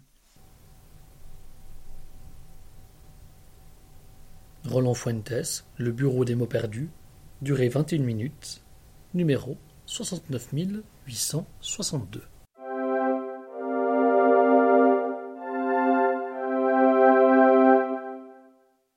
François Place, P-L-A-C-E, titre Loupilouface 1, passagère clandestine. Édition Gallimard Jeunesse en 2014, lu par François Sellem, numéro 69 831. Nom d'un pipi de baleine, s'exclame furibond le capitaine Boniface Pilouface lorsqu'il découvre le drôle de matelot embarqué sur son navire. Lou, sa turbulente nièce, et il va bien falloir s'accommoder de cette sauterelle de lavabo. En pleine mer, le navire reçoit alors un appel de détresse.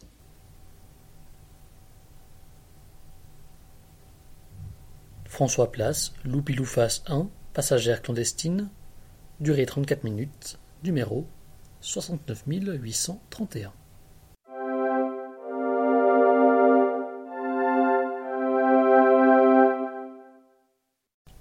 Policier jeunesse.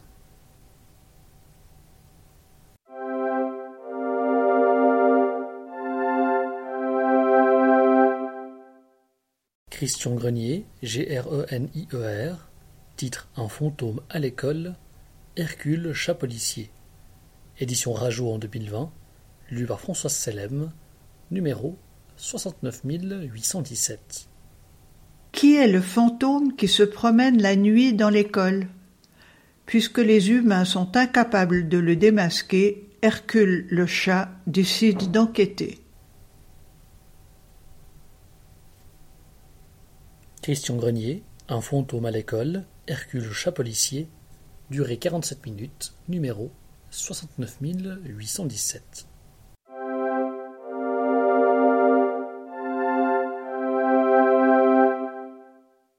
Emmanuel Trédé, T-R-E-D-E-Z, titre La carotte se prend le chou, édition Nathan 2015, lu par Francine Chapuis, numéro 69 841.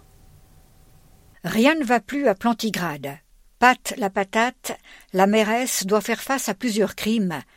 L'assassinat de Louison le citron, la présence d'un céréal killer, la guerre sans fin, que se livrent deux familles rivales, les agrumes et les cucurbitacées, et le vol d'un tableau de maître. Un seul légume pour élucider ces mystères, le détective belge Achille Carotte.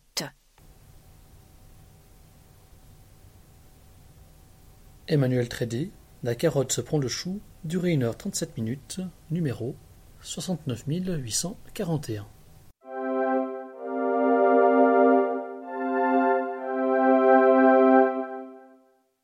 Marc Voltenauer, V-O-L-T-E-N-A-U-E-R, titre Le manoir maudit, édition Ozu Suisse en 2021, lu par Chantal Cominoli, numéro 69 826. Alors que Mélissa commence un stage au manoir, l'ancien grand hôtel des Salines reconverti en résidence pour personnes âgées, une femme inconnue est retrouvée morte au bas de l'escalier principal. Accident ? Meurtre ? La jeune fille, son frère Adam et leurs amis mènent l'enquête. Les premiers indices laissent penser que tout est lié à un incendie qui avait ravagé une partie de l'hôtel en 1960. Des pensionnaires pas si innocents qu'il y paraît, des fantômes maléfiques, ce manoir recèle bien des secrets.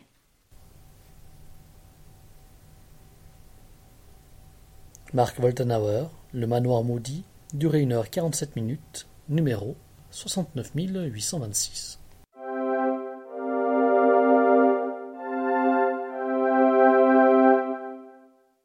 Les documentaires.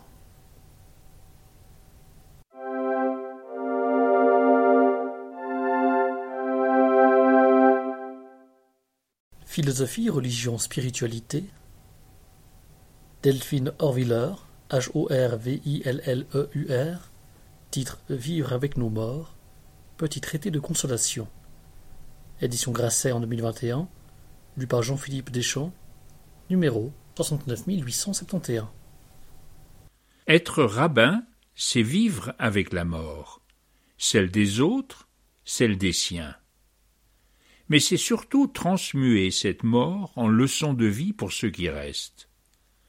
Je me tiens aux côtés de femmes et d'hommes qui, au moment charnière de leur vie, ont besoin de récits. La tapisserie de ce livre de consolation tresse étroitement trois fils : le conte, l'exégèse et la confession. La narration d'une vie interrompue, la manière de donner sens à cette mort à travers les textes de la tradition et l'évocation d'une blessure intime ou la remémoration d'un épisode autobiographique dont elle a réveillé le souvenir enseveli. Les textes sacrés ouvrent un passage entre les vivants et les morts. Le rôle d'un conteur est de se tenir à la porte pour s'assurer qu'elle reste ouverte et permettre ainsi à chacun de faire la paix avec ses fantômes.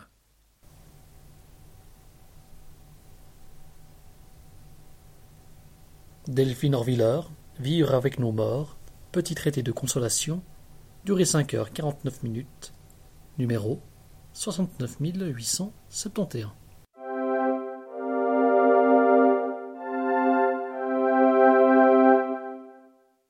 Jean-Yves Leloup, L-E-L-O-U-P, titre Métanoïa, une révolution silencieuse. Édition Albin Michel en 2020, lu par Jean Pernoud, numéro 69858.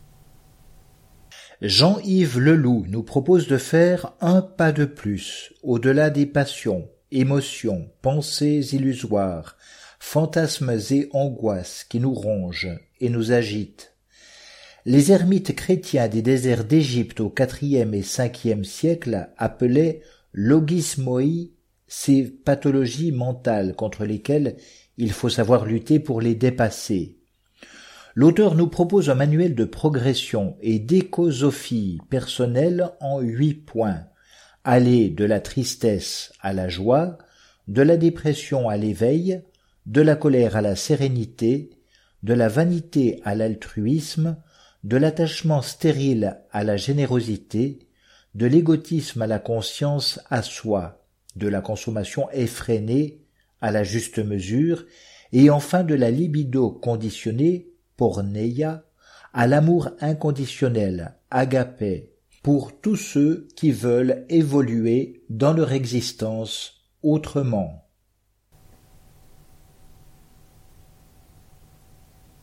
Jean-Yves Leloup, Métanoïa, une révolution silencieuse, durée 3h12, numéro 69858.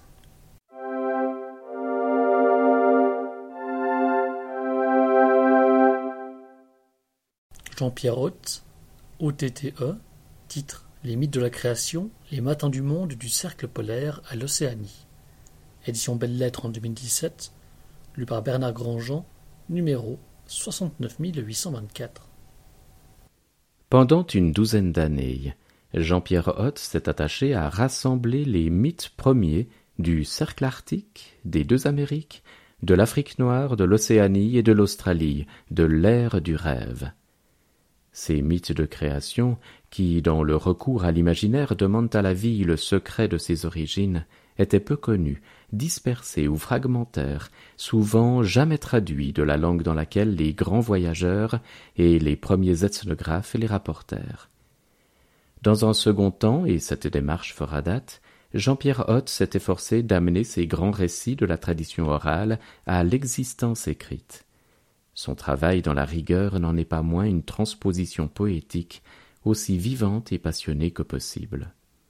Il s'agissait d'amplifier le sens, d'exalter les couleurs, d'accentuer les contrastes, et de mettre en évidence, sans le dénaturer, le contenu philosophique, métaphysique, religieux, amoureux ou moral des mythes du commencement.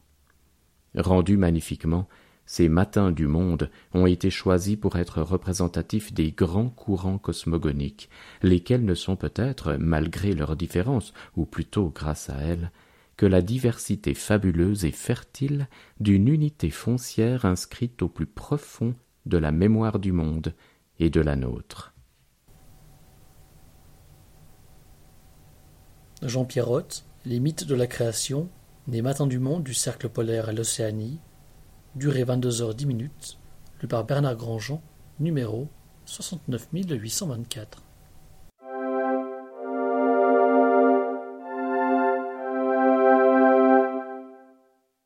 Psychologie et médecine. Sébastien Boller, B-O-H-L-E-R, titre Où est le sens, édition Robert Laffont 2020, lu par Françoise Dufour, numéro 69874. L'humanité du XXIe siècle vit un cauchemar, mais nous avons une opportunité unique de nous réveiller. Notre monde est au bord de l'asphyxie. Les espèces vivantes s'éteignent. Les calottes glaciaires se liquéfient, les eaux montent, la température grimpe. Demain, nous serons exposés à des pénuries, à des migrations climatiques et devrons lutter contre de nouvelles pandémies.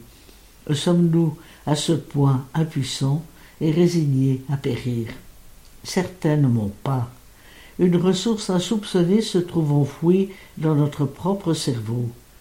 Un centre nerveux appelé cortex singulaire nous pousse sans relâche à chercher du sens à nos existences. Cette quête de sens peut nous détourner de la croissance aveugle qui prépare notre perte. Il s'agit de rééquilibrer notre cerveau en donnant la priorité à ce cortex singulaire pour fonder une société basée sur la cohérence, la signification et le lien, qui nous motivera à moins produire et à ne plus consommer inutilement. Ce centre cérébral est en chacun de nous. Depuis longtemps, nous l'avions oublié. Aujourd'hui, nous pouvons le réactiver. Sébastien Boller, Où est le sens? Durée 13h06, numéro 69874.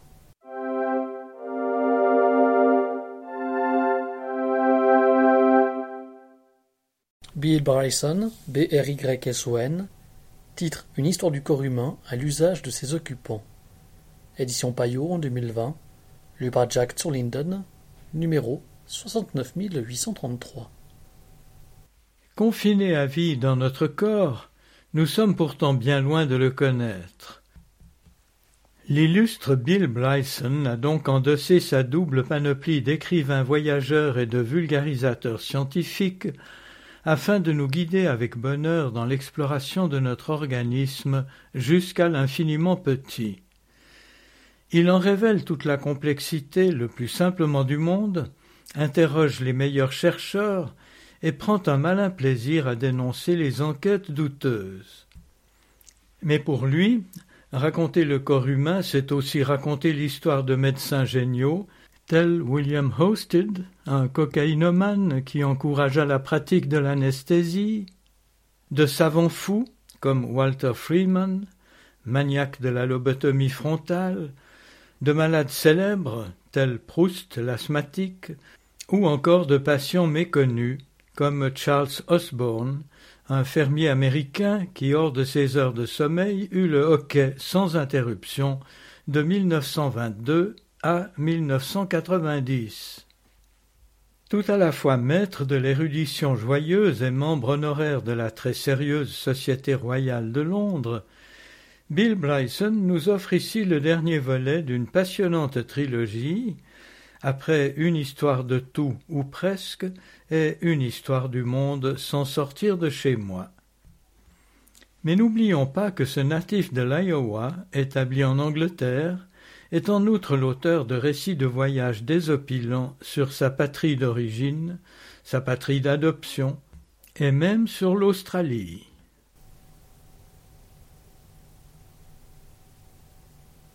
Villebryson, une histoire du corps humain à l'usage de ses occupants, durée 17 h 4, numéro 69833.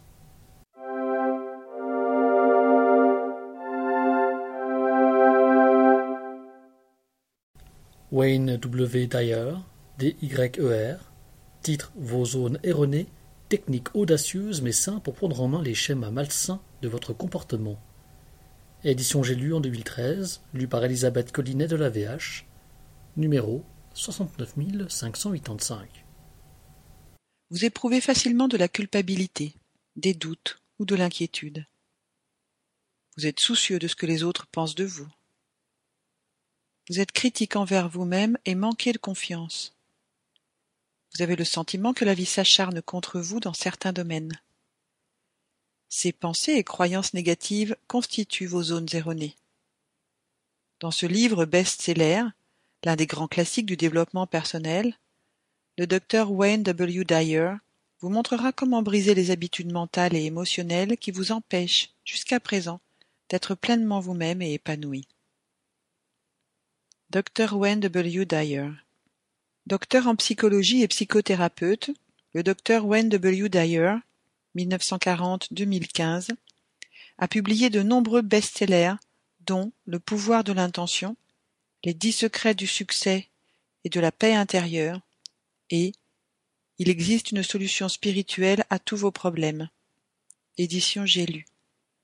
Écrivain et conférencier de renommée internationale, il a enseigné des principes psychologiques et spirituels fondamentaux pour transformer sa vie.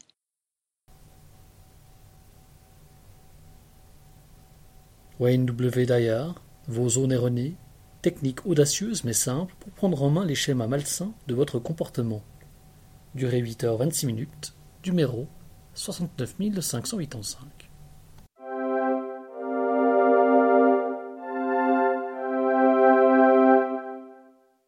Science, technologie.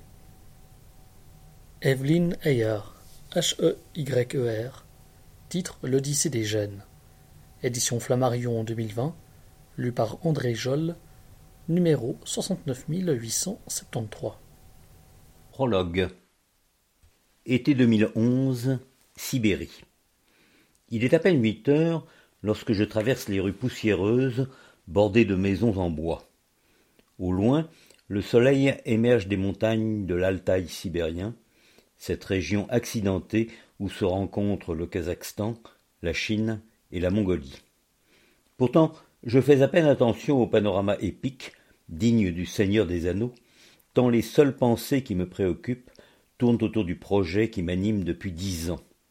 Il peut sembler fou, reconstituer l'histoire des peuples d'Asie centrale à partir de leur seul ADN.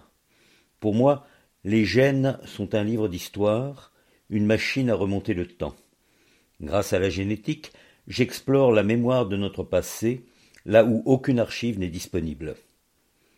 Je suis venu en Asie pour enquêter sur le peuplement de la région à travers les siècles, mais ces travaux font partie d'un tableau bien plus vaste. Il s'agit de répondre à une question qui nous concerne tous. Comment l'homme a-t-il conquis la planète ? Comment, d'une poignée de sapiens errant dans la savane, l'espèce humaine est-elle devenue l'espèce dominante en seulement quelques millions d'années ?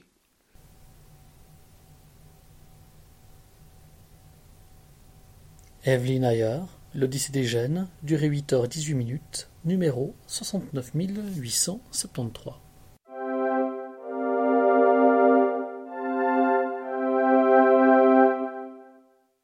Marie-Monique Robin, R-O-B-I-N, titre « La fabrique des pandémies, préserver la biodiversité, un impératif pour la santé planétaire ». Édition La Découverte en 2021, lu par Marianne Pernet, numéro 69836. Voir un lien entre la pollution de l'air, la biodiversité et la Covid-19 relève du surréalisme, pas de la science, affirmait Luc Ferry en mars 2020, accusant les écologistes de récupération politique. Voilà un philosophe bien mal informé, car depuis les années 2000, des centaines de scientifiques tirent la sonnette d'alarme. Les activités humaines, en précipitant l'effondrement de la biodiversité, ont créé les conditions d'une épidémie de pandémie. C'est ce que montre cet essai, mobilisant de nombreux travaux et des entretiens inédits avec plus de 60 chercheurs du monde entier, en apportant enfin une vision d'ensemble, accessible à tous. Marie-Monique Robin contribue à dissiper le grand aveuglement collectif qui empêchait d'agir. Le constat est sans appel, la destruction des écosystèmes par la déforestation, l'urbanisation, l'agriculture industrielle et la globalisation économique menacent directement la santé planétaire. Cette destruction est à l'origine des zoonoses, transmises par des animaux aux humains. D'Ebola à la Covid-19, elles font partie des nouvelles maladies émergentes qui se multiplient par des mécanismes clairement expliqués dans ce livre, où on verra aussi comment, si rien n'est fait, d'autres pandémies, pires encore, suivront. Et pourquoi, plutôt que la course vaine aux vaccins ou au confinement chronique de la population, le seul antidote est la préservation de la biodiversité, impliquant d'en finir avec l'emprise délétère du modèle économique dominant sur les écosystèmes. Marie-Monique Robin, La fabrique des pandémies, préserver la biodiversité, un impératif pour la santé planétaire. Durée 11h01, numéro 69836.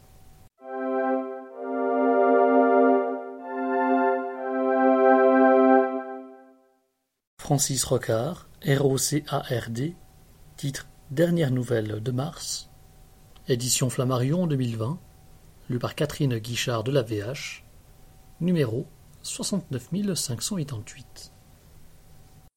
Francis Rocard, Dernière nouvelle de mars. Grâce aux sondes automatiques, on sait que de l'eau a coulé à la surface de Mars, que cette dernière est émaillée de volcans géants et qu'elle a jadis subi un terrible changement climatique. Mais pourquoi n'a-t-elle pas évolué comme la Terre ?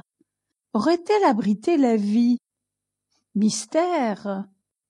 Pour répondre à ces questions et à bien d'autres encore, l'objectif scientifique est aujourd'hui de rapporter des échantillons de la planète rouge. Mais un autre programme d'une toute autre nature se dessine sous la pression inédite d'acteurs privés. Y envoyer un jour des hommes. Défi colossal, concevoir un atterrisseur, se protéger des radiations meurtrières, trouver des ressources sur place, gérer la psychologie humaine durant l'interminable voyage, etc. Ce qui paraît impossible est pourtant déjà en préparation. À l'heure où le retour d'échantillons s'amorce, Francis Rocard nous propose un tour d'horizon, aussi fascinant que documenté, de cette ambition spatiale sans précédent.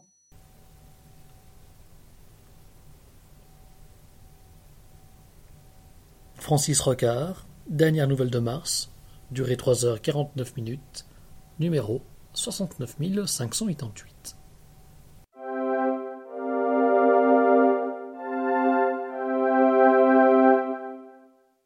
Société, économie, politique. Peter Frankopan, F-R-A-N-K-O-P-A-N, titre Les nouvelles routes de la soie, l'émergence d'un nouveau monde. Édition Flammarion 2020, lu par Françoise Dufour, numéro 69849. Il fut un temps où tous les chemins menaient à Rome. Aujourd'hui, ils mènent à Pékin. L'Europe peine à penser son avenir face au populisme et aux crises migratoires, tandis que les États-Unis ont engagé un retrait inédit des affaires internationales au risque de menacer d'anciens alliés. Pendant ce temps, un vent d'espoir souffle le long des antiques routes de la soie. Du Moyen-Orient à la Chine, de la Russie à l'Iran, les échanges se multiplient, les pays coopèrent et de nouvelles alliances sont scellées, faisant fi d'antagonismes dépassés. Le contraste est saisissant avec ce qui se joue à l'Ouest. Peter Frankopan brosse le tableau aux mille nuances du monde actuel et explique pourquoi il est essentiel d'en comprendre les bouleversements. Dans cet ouvrage magistral, l'historien à la renommée internationale reprend le fil de l'histoire, là où les routes de la soie, 2015, l'ont laissé. Ces routes sont désormais en pleine expansion. Quels changements leur développement impliquera-t-il pour demain? Quelles seront les répercussions de ce grand basculement des centres de pouvoir?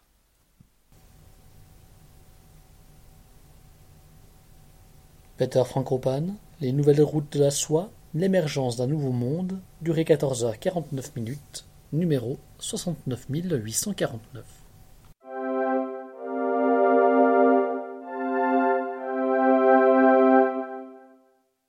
Grégoire Junod, J.U.N.O.D., titre État d'urgence, édition Favre en 2021, lu par Gilbert Besançon, numéro 69853.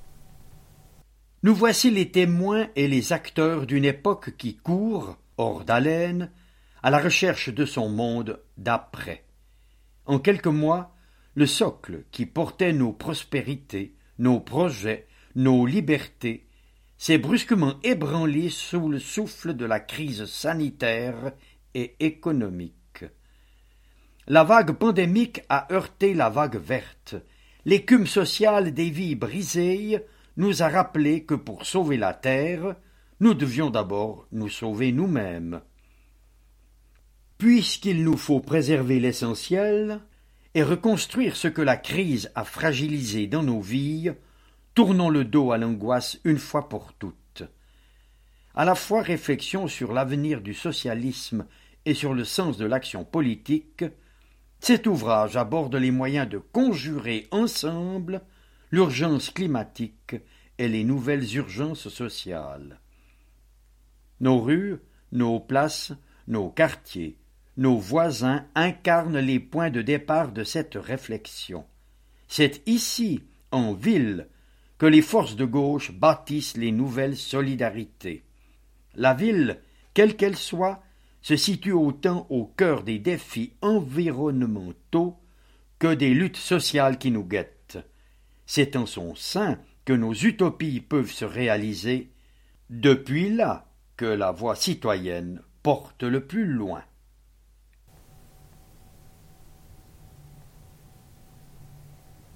Grégoire Junod, État d'urgence, durée 3h58, numéro 69853.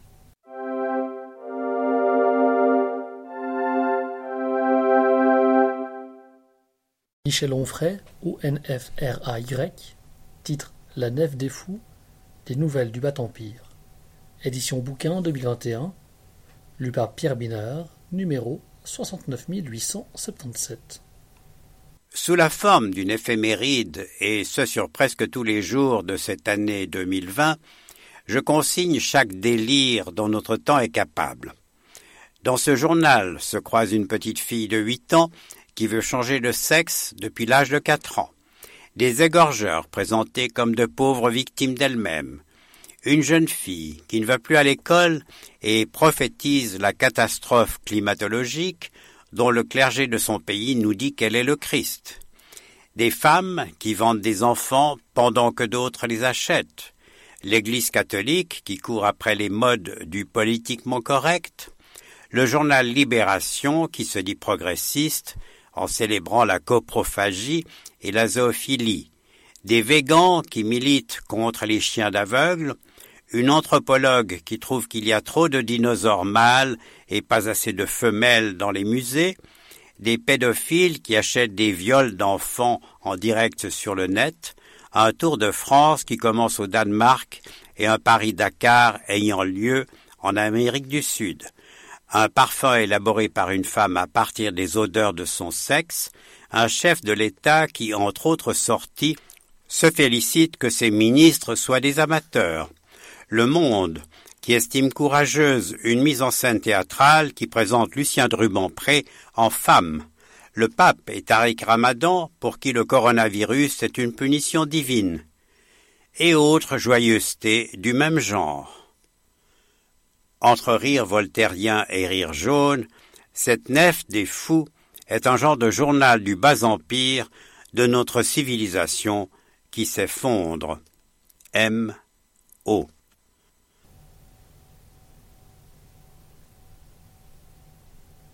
Michel Onfray, La Nef des Fous, des Nouvelles du Bas-Empire, durée 5h58, numéro 69877.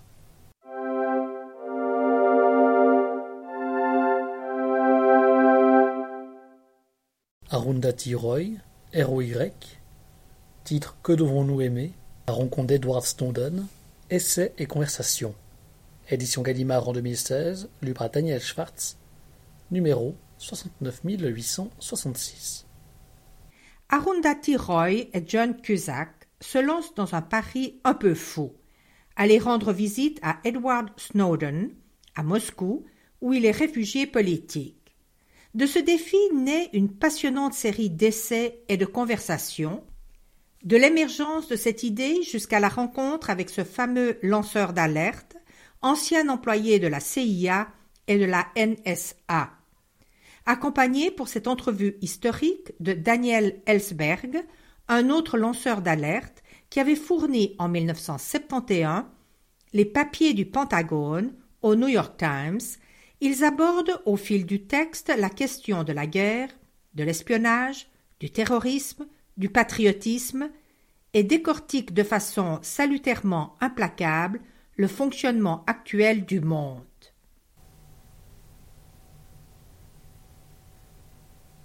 Arundhati Roy, Que devons-nous aimer?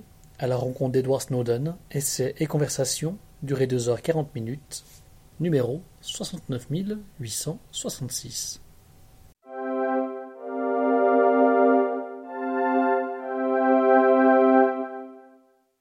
Adam Tooze, T-O-O-Z-E, titre Crashed, Comment une décennie de crise financière a changé le monde. Édition Belles Lettres en 2018, lu par Pierre-Bernard Elsig, numéro 69840. Nous vivons dans un monde où les soubresauts de l'économie font les gros titres. De l'assouplissement des réglementations bancaires aux États-Unis à l'établissement de tarifs douaniers susceptibles de déclencher des guerres commerciales internationales. Les racines de cette situation sont profondes.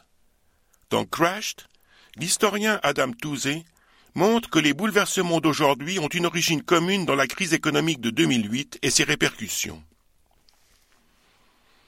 Si la crise financière a d'abord été présentée comme une péripétie locale, ce qui s'est passé à Wall Street à partir de 2008 a en réalité bouleversé toutes les régions du globe. Des marchés financiers occidentaux aux usines et chantiers en Asie, au Moyen-Orient et en Amérique latine. La crise a déstabilisé l'Ukraine, semé le chaos en Grèce, suscité la question du Brexit et préparé le terrain à Trump. C'est la crise la plus grave endurée par les sociétés occidentales depuis la fin de la guerre froide. Reconstituant l'histoire, l'auteur analyse en détail les décisions et le positionnement des acteurs qui ont dominé l'actualité économique, politique et internationale de ces 10 dernières années. Il le fait au prisme de multiples thématiques originales. Itinéraire du développement économique et de la dette à la surface du globe, inégalités politiques issues de l'interdépendance financière des pays, effet de la crise sur l'ascension spectaculaire des réseaux sociaux et le malaise des classes moyennes. Toujours avec la rigueur de l'historien, Adam Tooze prolonge son étude jusqu'à aujourd'hui et s'interroge sur la perspective d'un ordre mondial progressiste, stable et cohérent à l'avenir. Le récit monumental de 10 ans qui ont changé le monde. Crashed propose au lecteur une enquête historique prodigieusement documentée sur les origines et les conséquences de la crise née en 2007 au cœur du système financier mondialisé. L'écriture est limpide, la précision remarquable. The Financial Times. Une brillante explication des mécanismes à l'origine de la crise et des réponses qu'elle a suscitées. L'un des grands mérites du livre est de montrer combien les systèmes financiers européens et américains sont profondément entremêlés.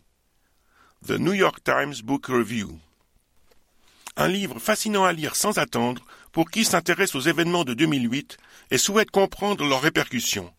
Crashed combine l'explication en termes simples des notions financières les plus complexes et un récit magistral retraçant la préhistoire et l'itinéraire destructeur de la crise à la surface du globe. The Guardian.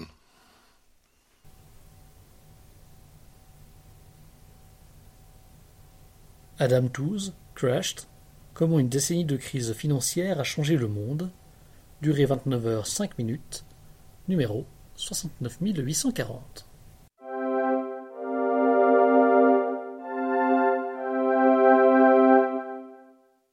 Poésie, Philippe Jacotet, J-A-C-C-O-T-T-E-T, titre Le dernier livre de Madrigaux, édition Gallimard en 2021, lu par Madeleine Rousset-Grenon, numéro 69864. Le chariot.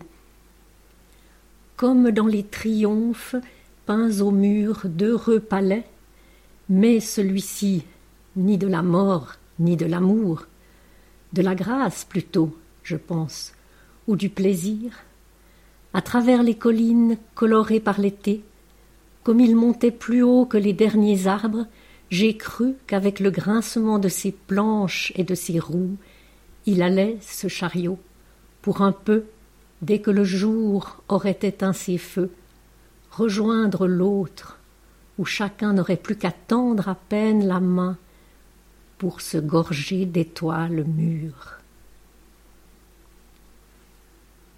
Le vin avait coulé en abondance dans les verres, tel un sang plus léger qui ne naîtrait pas des blessures. À la beauté du monde, fut-il dit, et à telle beauté parmi nous, grave ou rieuse. À la douleur du monde, eût-on pu entendre en écho, si tout ce vin était redevenu du sang dans nos verres ébréchés. Beaucoup plus tard, j'ai vu le vieux forgeron de volutes et de flammes déposer ses outils.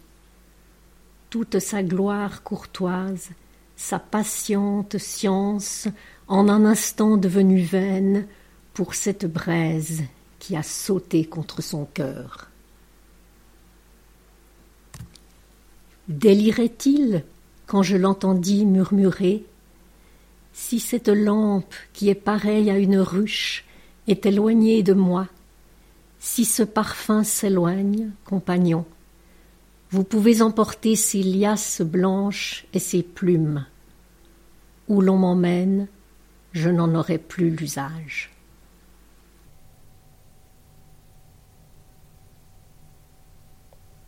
Philippe Jacotet, Le dernier livre de Madrigaux, durée 21, numéro 69864.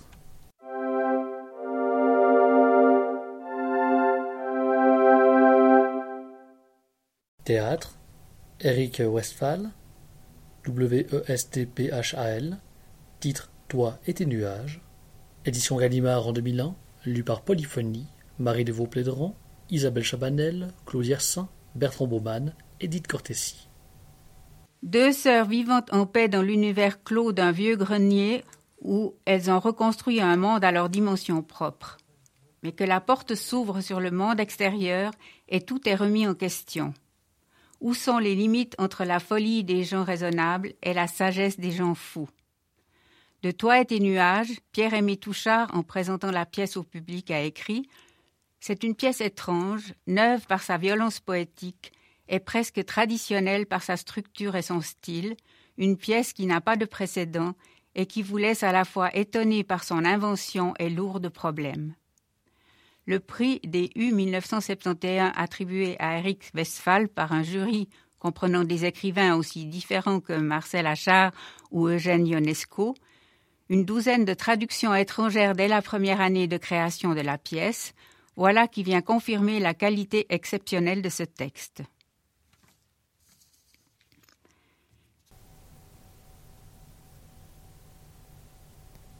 Eric Westphal, Toi et tes nuages, durée 1h47, numéro 69875.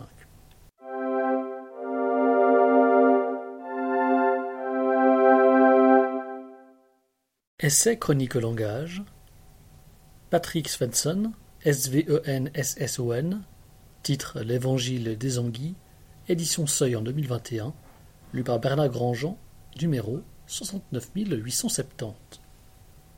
Quiconque cherche l'origine de quelque chose est aussi à la recherche de sa propre origine.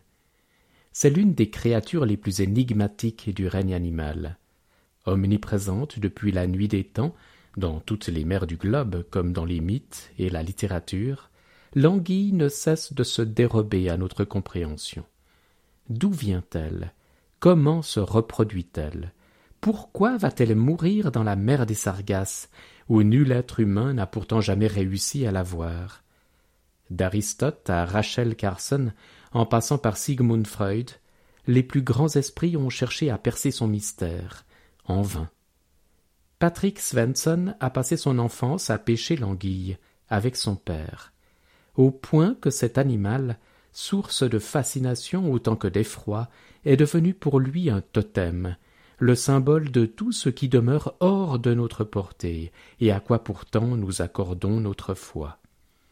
En mêlant le récit intime à la grande aventure scientifique et écologique, l'Évangile des Anguilles dévoile un pan de cet autre mystère que chacun porte en soi, celui de nos propres origines et du sens même de la vie. Traduit du suédois par Anna Gibson.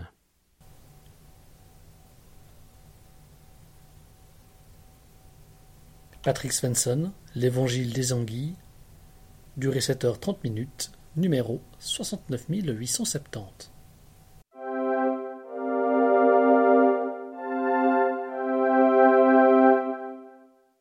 Histoire-géographie, Élise Benoît Huguelet, B-E-N-O-I-T-H-U-G-U-E-L-E-T. Titre Élise Benoît Huguelet, ou une vie bien remplie, mémoire d'une sage-femme du XIXe siècle. Édition Infolio en 2019, lu par Véronique Agasquel, numéro 69832. Née à Vaufelin en 1820, Élise Benoît Huguelet fut la première sage-femme de La Baroche, un petit territoire aux confins sud du Jura bernois. Elle en arpenta durant 63 ans les sentiers les plus éloignés, tant pour assister les femmes en couche que pour soigner les blessures de toutes sortes.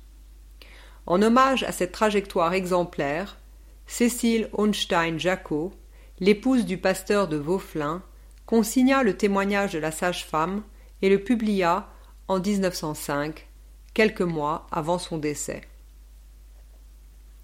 Ce récit, qui s'apparente à des mémoires, compose une évocation fragmentaire du passé de l'octogénaire et par extension d'une société rurale aux prises à de profondes mutations. Enfance, école, pauvreté, accouchement, croyance. Au fil de ces aventures étonnantes, narrées avec vivacité et humour, Élise Benoît Huguelet nous fait cadeau d'un témoignage rare et précieux, tant sur les femmes que sur les campagnes jurassiennes au XIXe siècle. La préface est de Anne Beuchat-Bessire. Anne Beuchat-Bessire, licenciée en lettres de l'Université de Neuchâtel, travaille à la mise en valeur du patrimoine historique du Jura bernois, en qualité de collaboratrice scientifique à Mémoire d'ici, centre de recherche et de documentation du Jura bernois, où elle est notamment responsable du secteur des archives.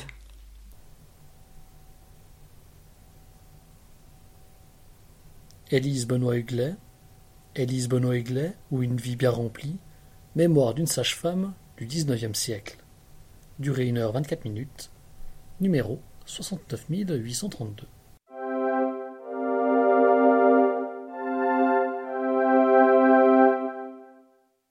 Robert Bolognesi, B-O-L-O-G-N-E-S-I, titre Un village sous la menace des avalanches, édition Le Vent des Cimes, lu par Sandrine Strobino et Robert Bolognesi, numéro 69686. À Lourtier, l'anxiété a gagné la population. Que faire? Se retrancher dans les caves ou bien fuir sans plus attendre? Nous sommes en 1999, à la mi-février. Depuis plusieurs jours, d'énormes chutes de neige s'abattent sur les Alpes du Nord, touchant la France, la Suisse et l'Autriche. Elles provoquent un incroyable chaos. Villages coupés du monde, avalanches meurtrières, évacuation de populations par hélicoptère dans l'urgence. On avait oublié à quel point l'hiver peut être terrible. Les habitants de Lourtier, petit village du Val-de-Bagne, bâti au pied d'une immense montagne, vivent un véritable cauchemar. Les avalanches tombent, les unes après les autres, au voisinage des maisons et des granges. Le village va-t-il être rayé de la carte ? Robert Bolognesi, Un village sous la menace des avalanches, durée 1 heure 2 minutes, numéro 69686.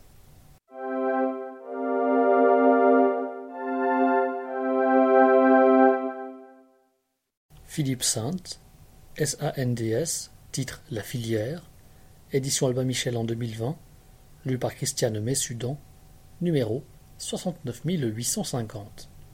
Membre convaincu du parti nazi dès 1923, aveuglément soutenu par son épouse Charlotte, nazie tout aussi fervente, Otto von Bechter a rapidement intégré l'élite hitlérienne, devenant notamment, après l'éclatement de la Seconde Guerre mondiale, gouverneur de Cracovie en Pologne, puis gouverneur du district de Galicie, dans l'ouest de l'Ukraine actuelle, deux territoires qui furent le théâtre de l'extermination des Juifs. En 1945, après la défaite du Reich, il parvient à fuir, se cache dans les Alpes autrichiennes avant de rejoindre Rome et le Vatican, qui abrite l'une des principales filières d'exfiltration des nazis vers l'Amérique du Sud. C'est là qu'il trouve la mort, en 1949, dans des circonstances pour le moins suspectes. Comment a-t-il pu se soustraire à la justice ? De quelle complicité a-t-il bénéficié ? A-t-il été réduit au silence ? Intrigues politico-religieuses, espionnage, traque et vie cachée d'un criminel, décès énigmatiques, dévotions filiales et passions amoureuses, secrets d'alcôve des trahisons, faisant la lumière sur le parcours incroyable d'un haut dignitaire nazi en fuite, l'enquête méticuleuse de Philippe Sands dresse un tableau saisissant de l'échiquier politique à la fin de la Seconde Guerre mondiale et à l'aube de la guerre froide.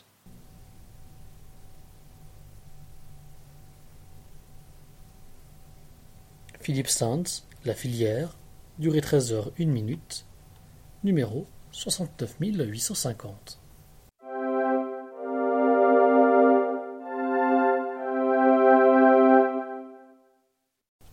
James Walvin, Walvin, titre Histoire du sucre, Histoire du monde, édition La Découverte en 2020, lu par Jean Pernoud, numéro 69829.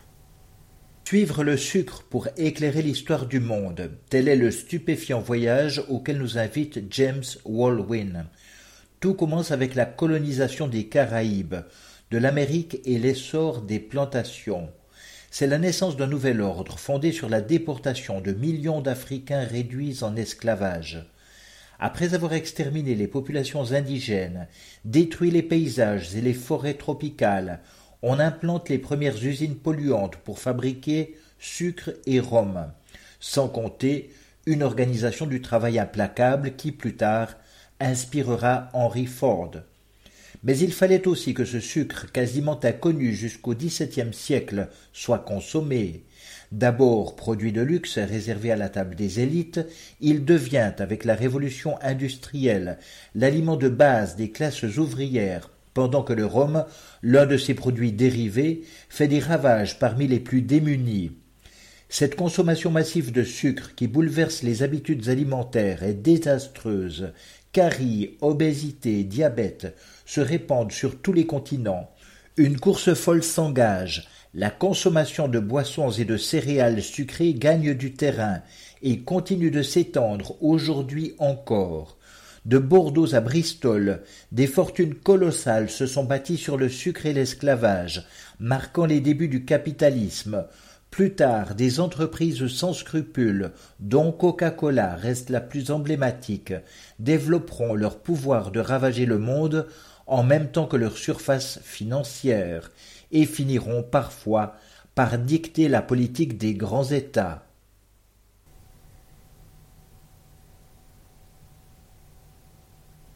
James Walvin, Histoire du sucre, Histoire du monde, durée 10 heures 57 minutes, numéro 69829.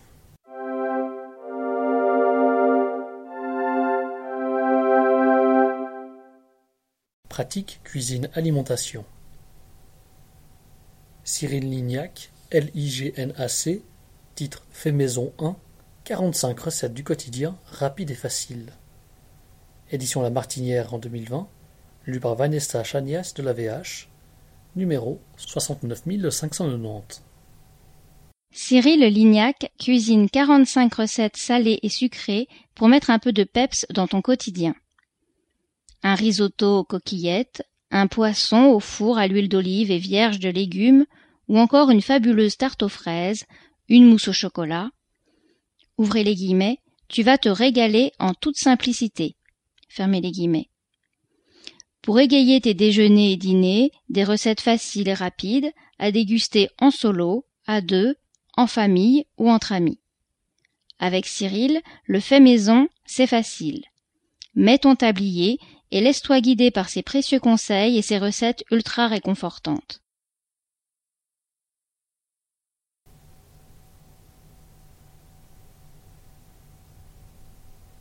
Cyril Lignac, Fait Maison 1, 45 recettes du quotidien, rapides et faciles, durée 1h55, numéro 69590.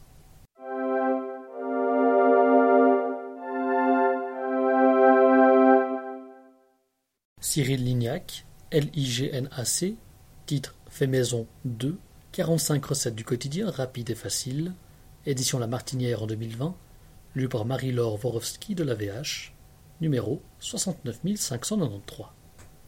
Tzatziki, page 17. Temps de préparation, 12 minutes. Temps de repos, 1 heure. Pour 4 personnes. Un concombre bien ferme. 10 grammes de gros sel, 600 grammes de yaourt grec, une gousse d'ail, 10 centilitres d'huile d'olive, 2 cuillères à soupe de vinaigre de vin. Étape 1. Épluche le concombre, coupe-le en tronçons de 10 cm de long et taille des lamelles de 2 mm à l'aide d'une mandoline, en longeant le cœur pour éviter de prendre les pépins. Taille ensuite des bandes de 3 cm de long, puis en julienne, petite lamelle comme du râpé fin. Dépose-la dans un saladier. Étape 2. Ajoute le gros sel, mélange et laisse reposer 1 heure à température ambiante. Puis égoutte le concombre dans une passoire en pressant légèrement pour retirer l'eau. Étape 3. Épluche et hache l'ail. Dans un saladier, mélange le concombre râpé avec le yaourt grec, l'ail, l'huile d'olive et le vinaigre. Réserve au frais. Étape 4. Pour servir, dépose le mélange de concombre bien frais dans le plat de ton choix. Conseil. Tu peux ajouter des rouleaux de concombre, des pluches d'aneth, un filet d'huile d'olive et un tour de moulin à poivre.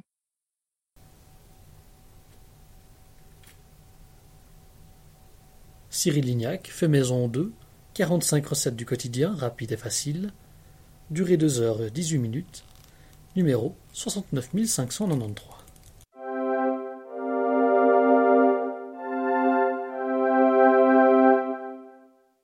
Les périodiques.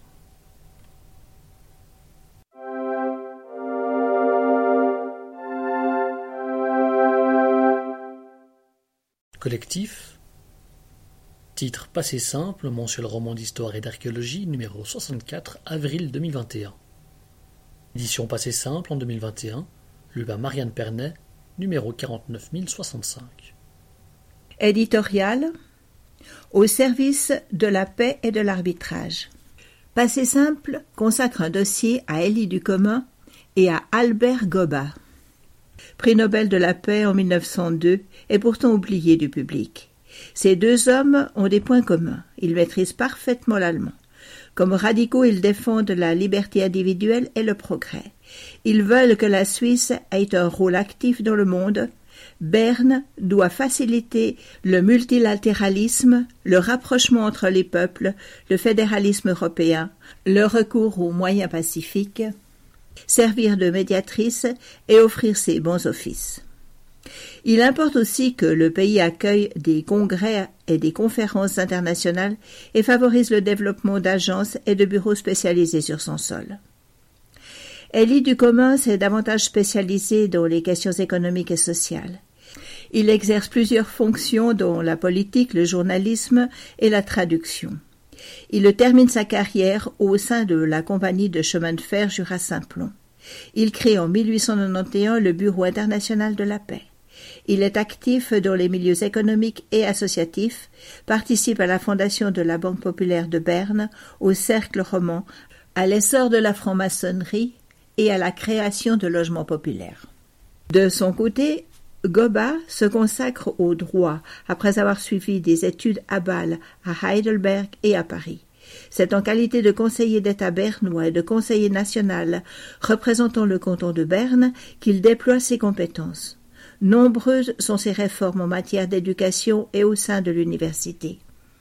Il dirige l'Union interparlementaire de 1892 à 1909.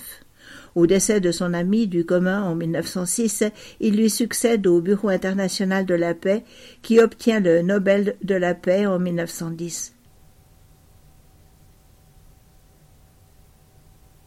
Collectif, pas si simple, mensuel roman d'histoire et d'archéologie, numéro 64, avril 2021, durée 2 h 7 minutes, numéro 49065.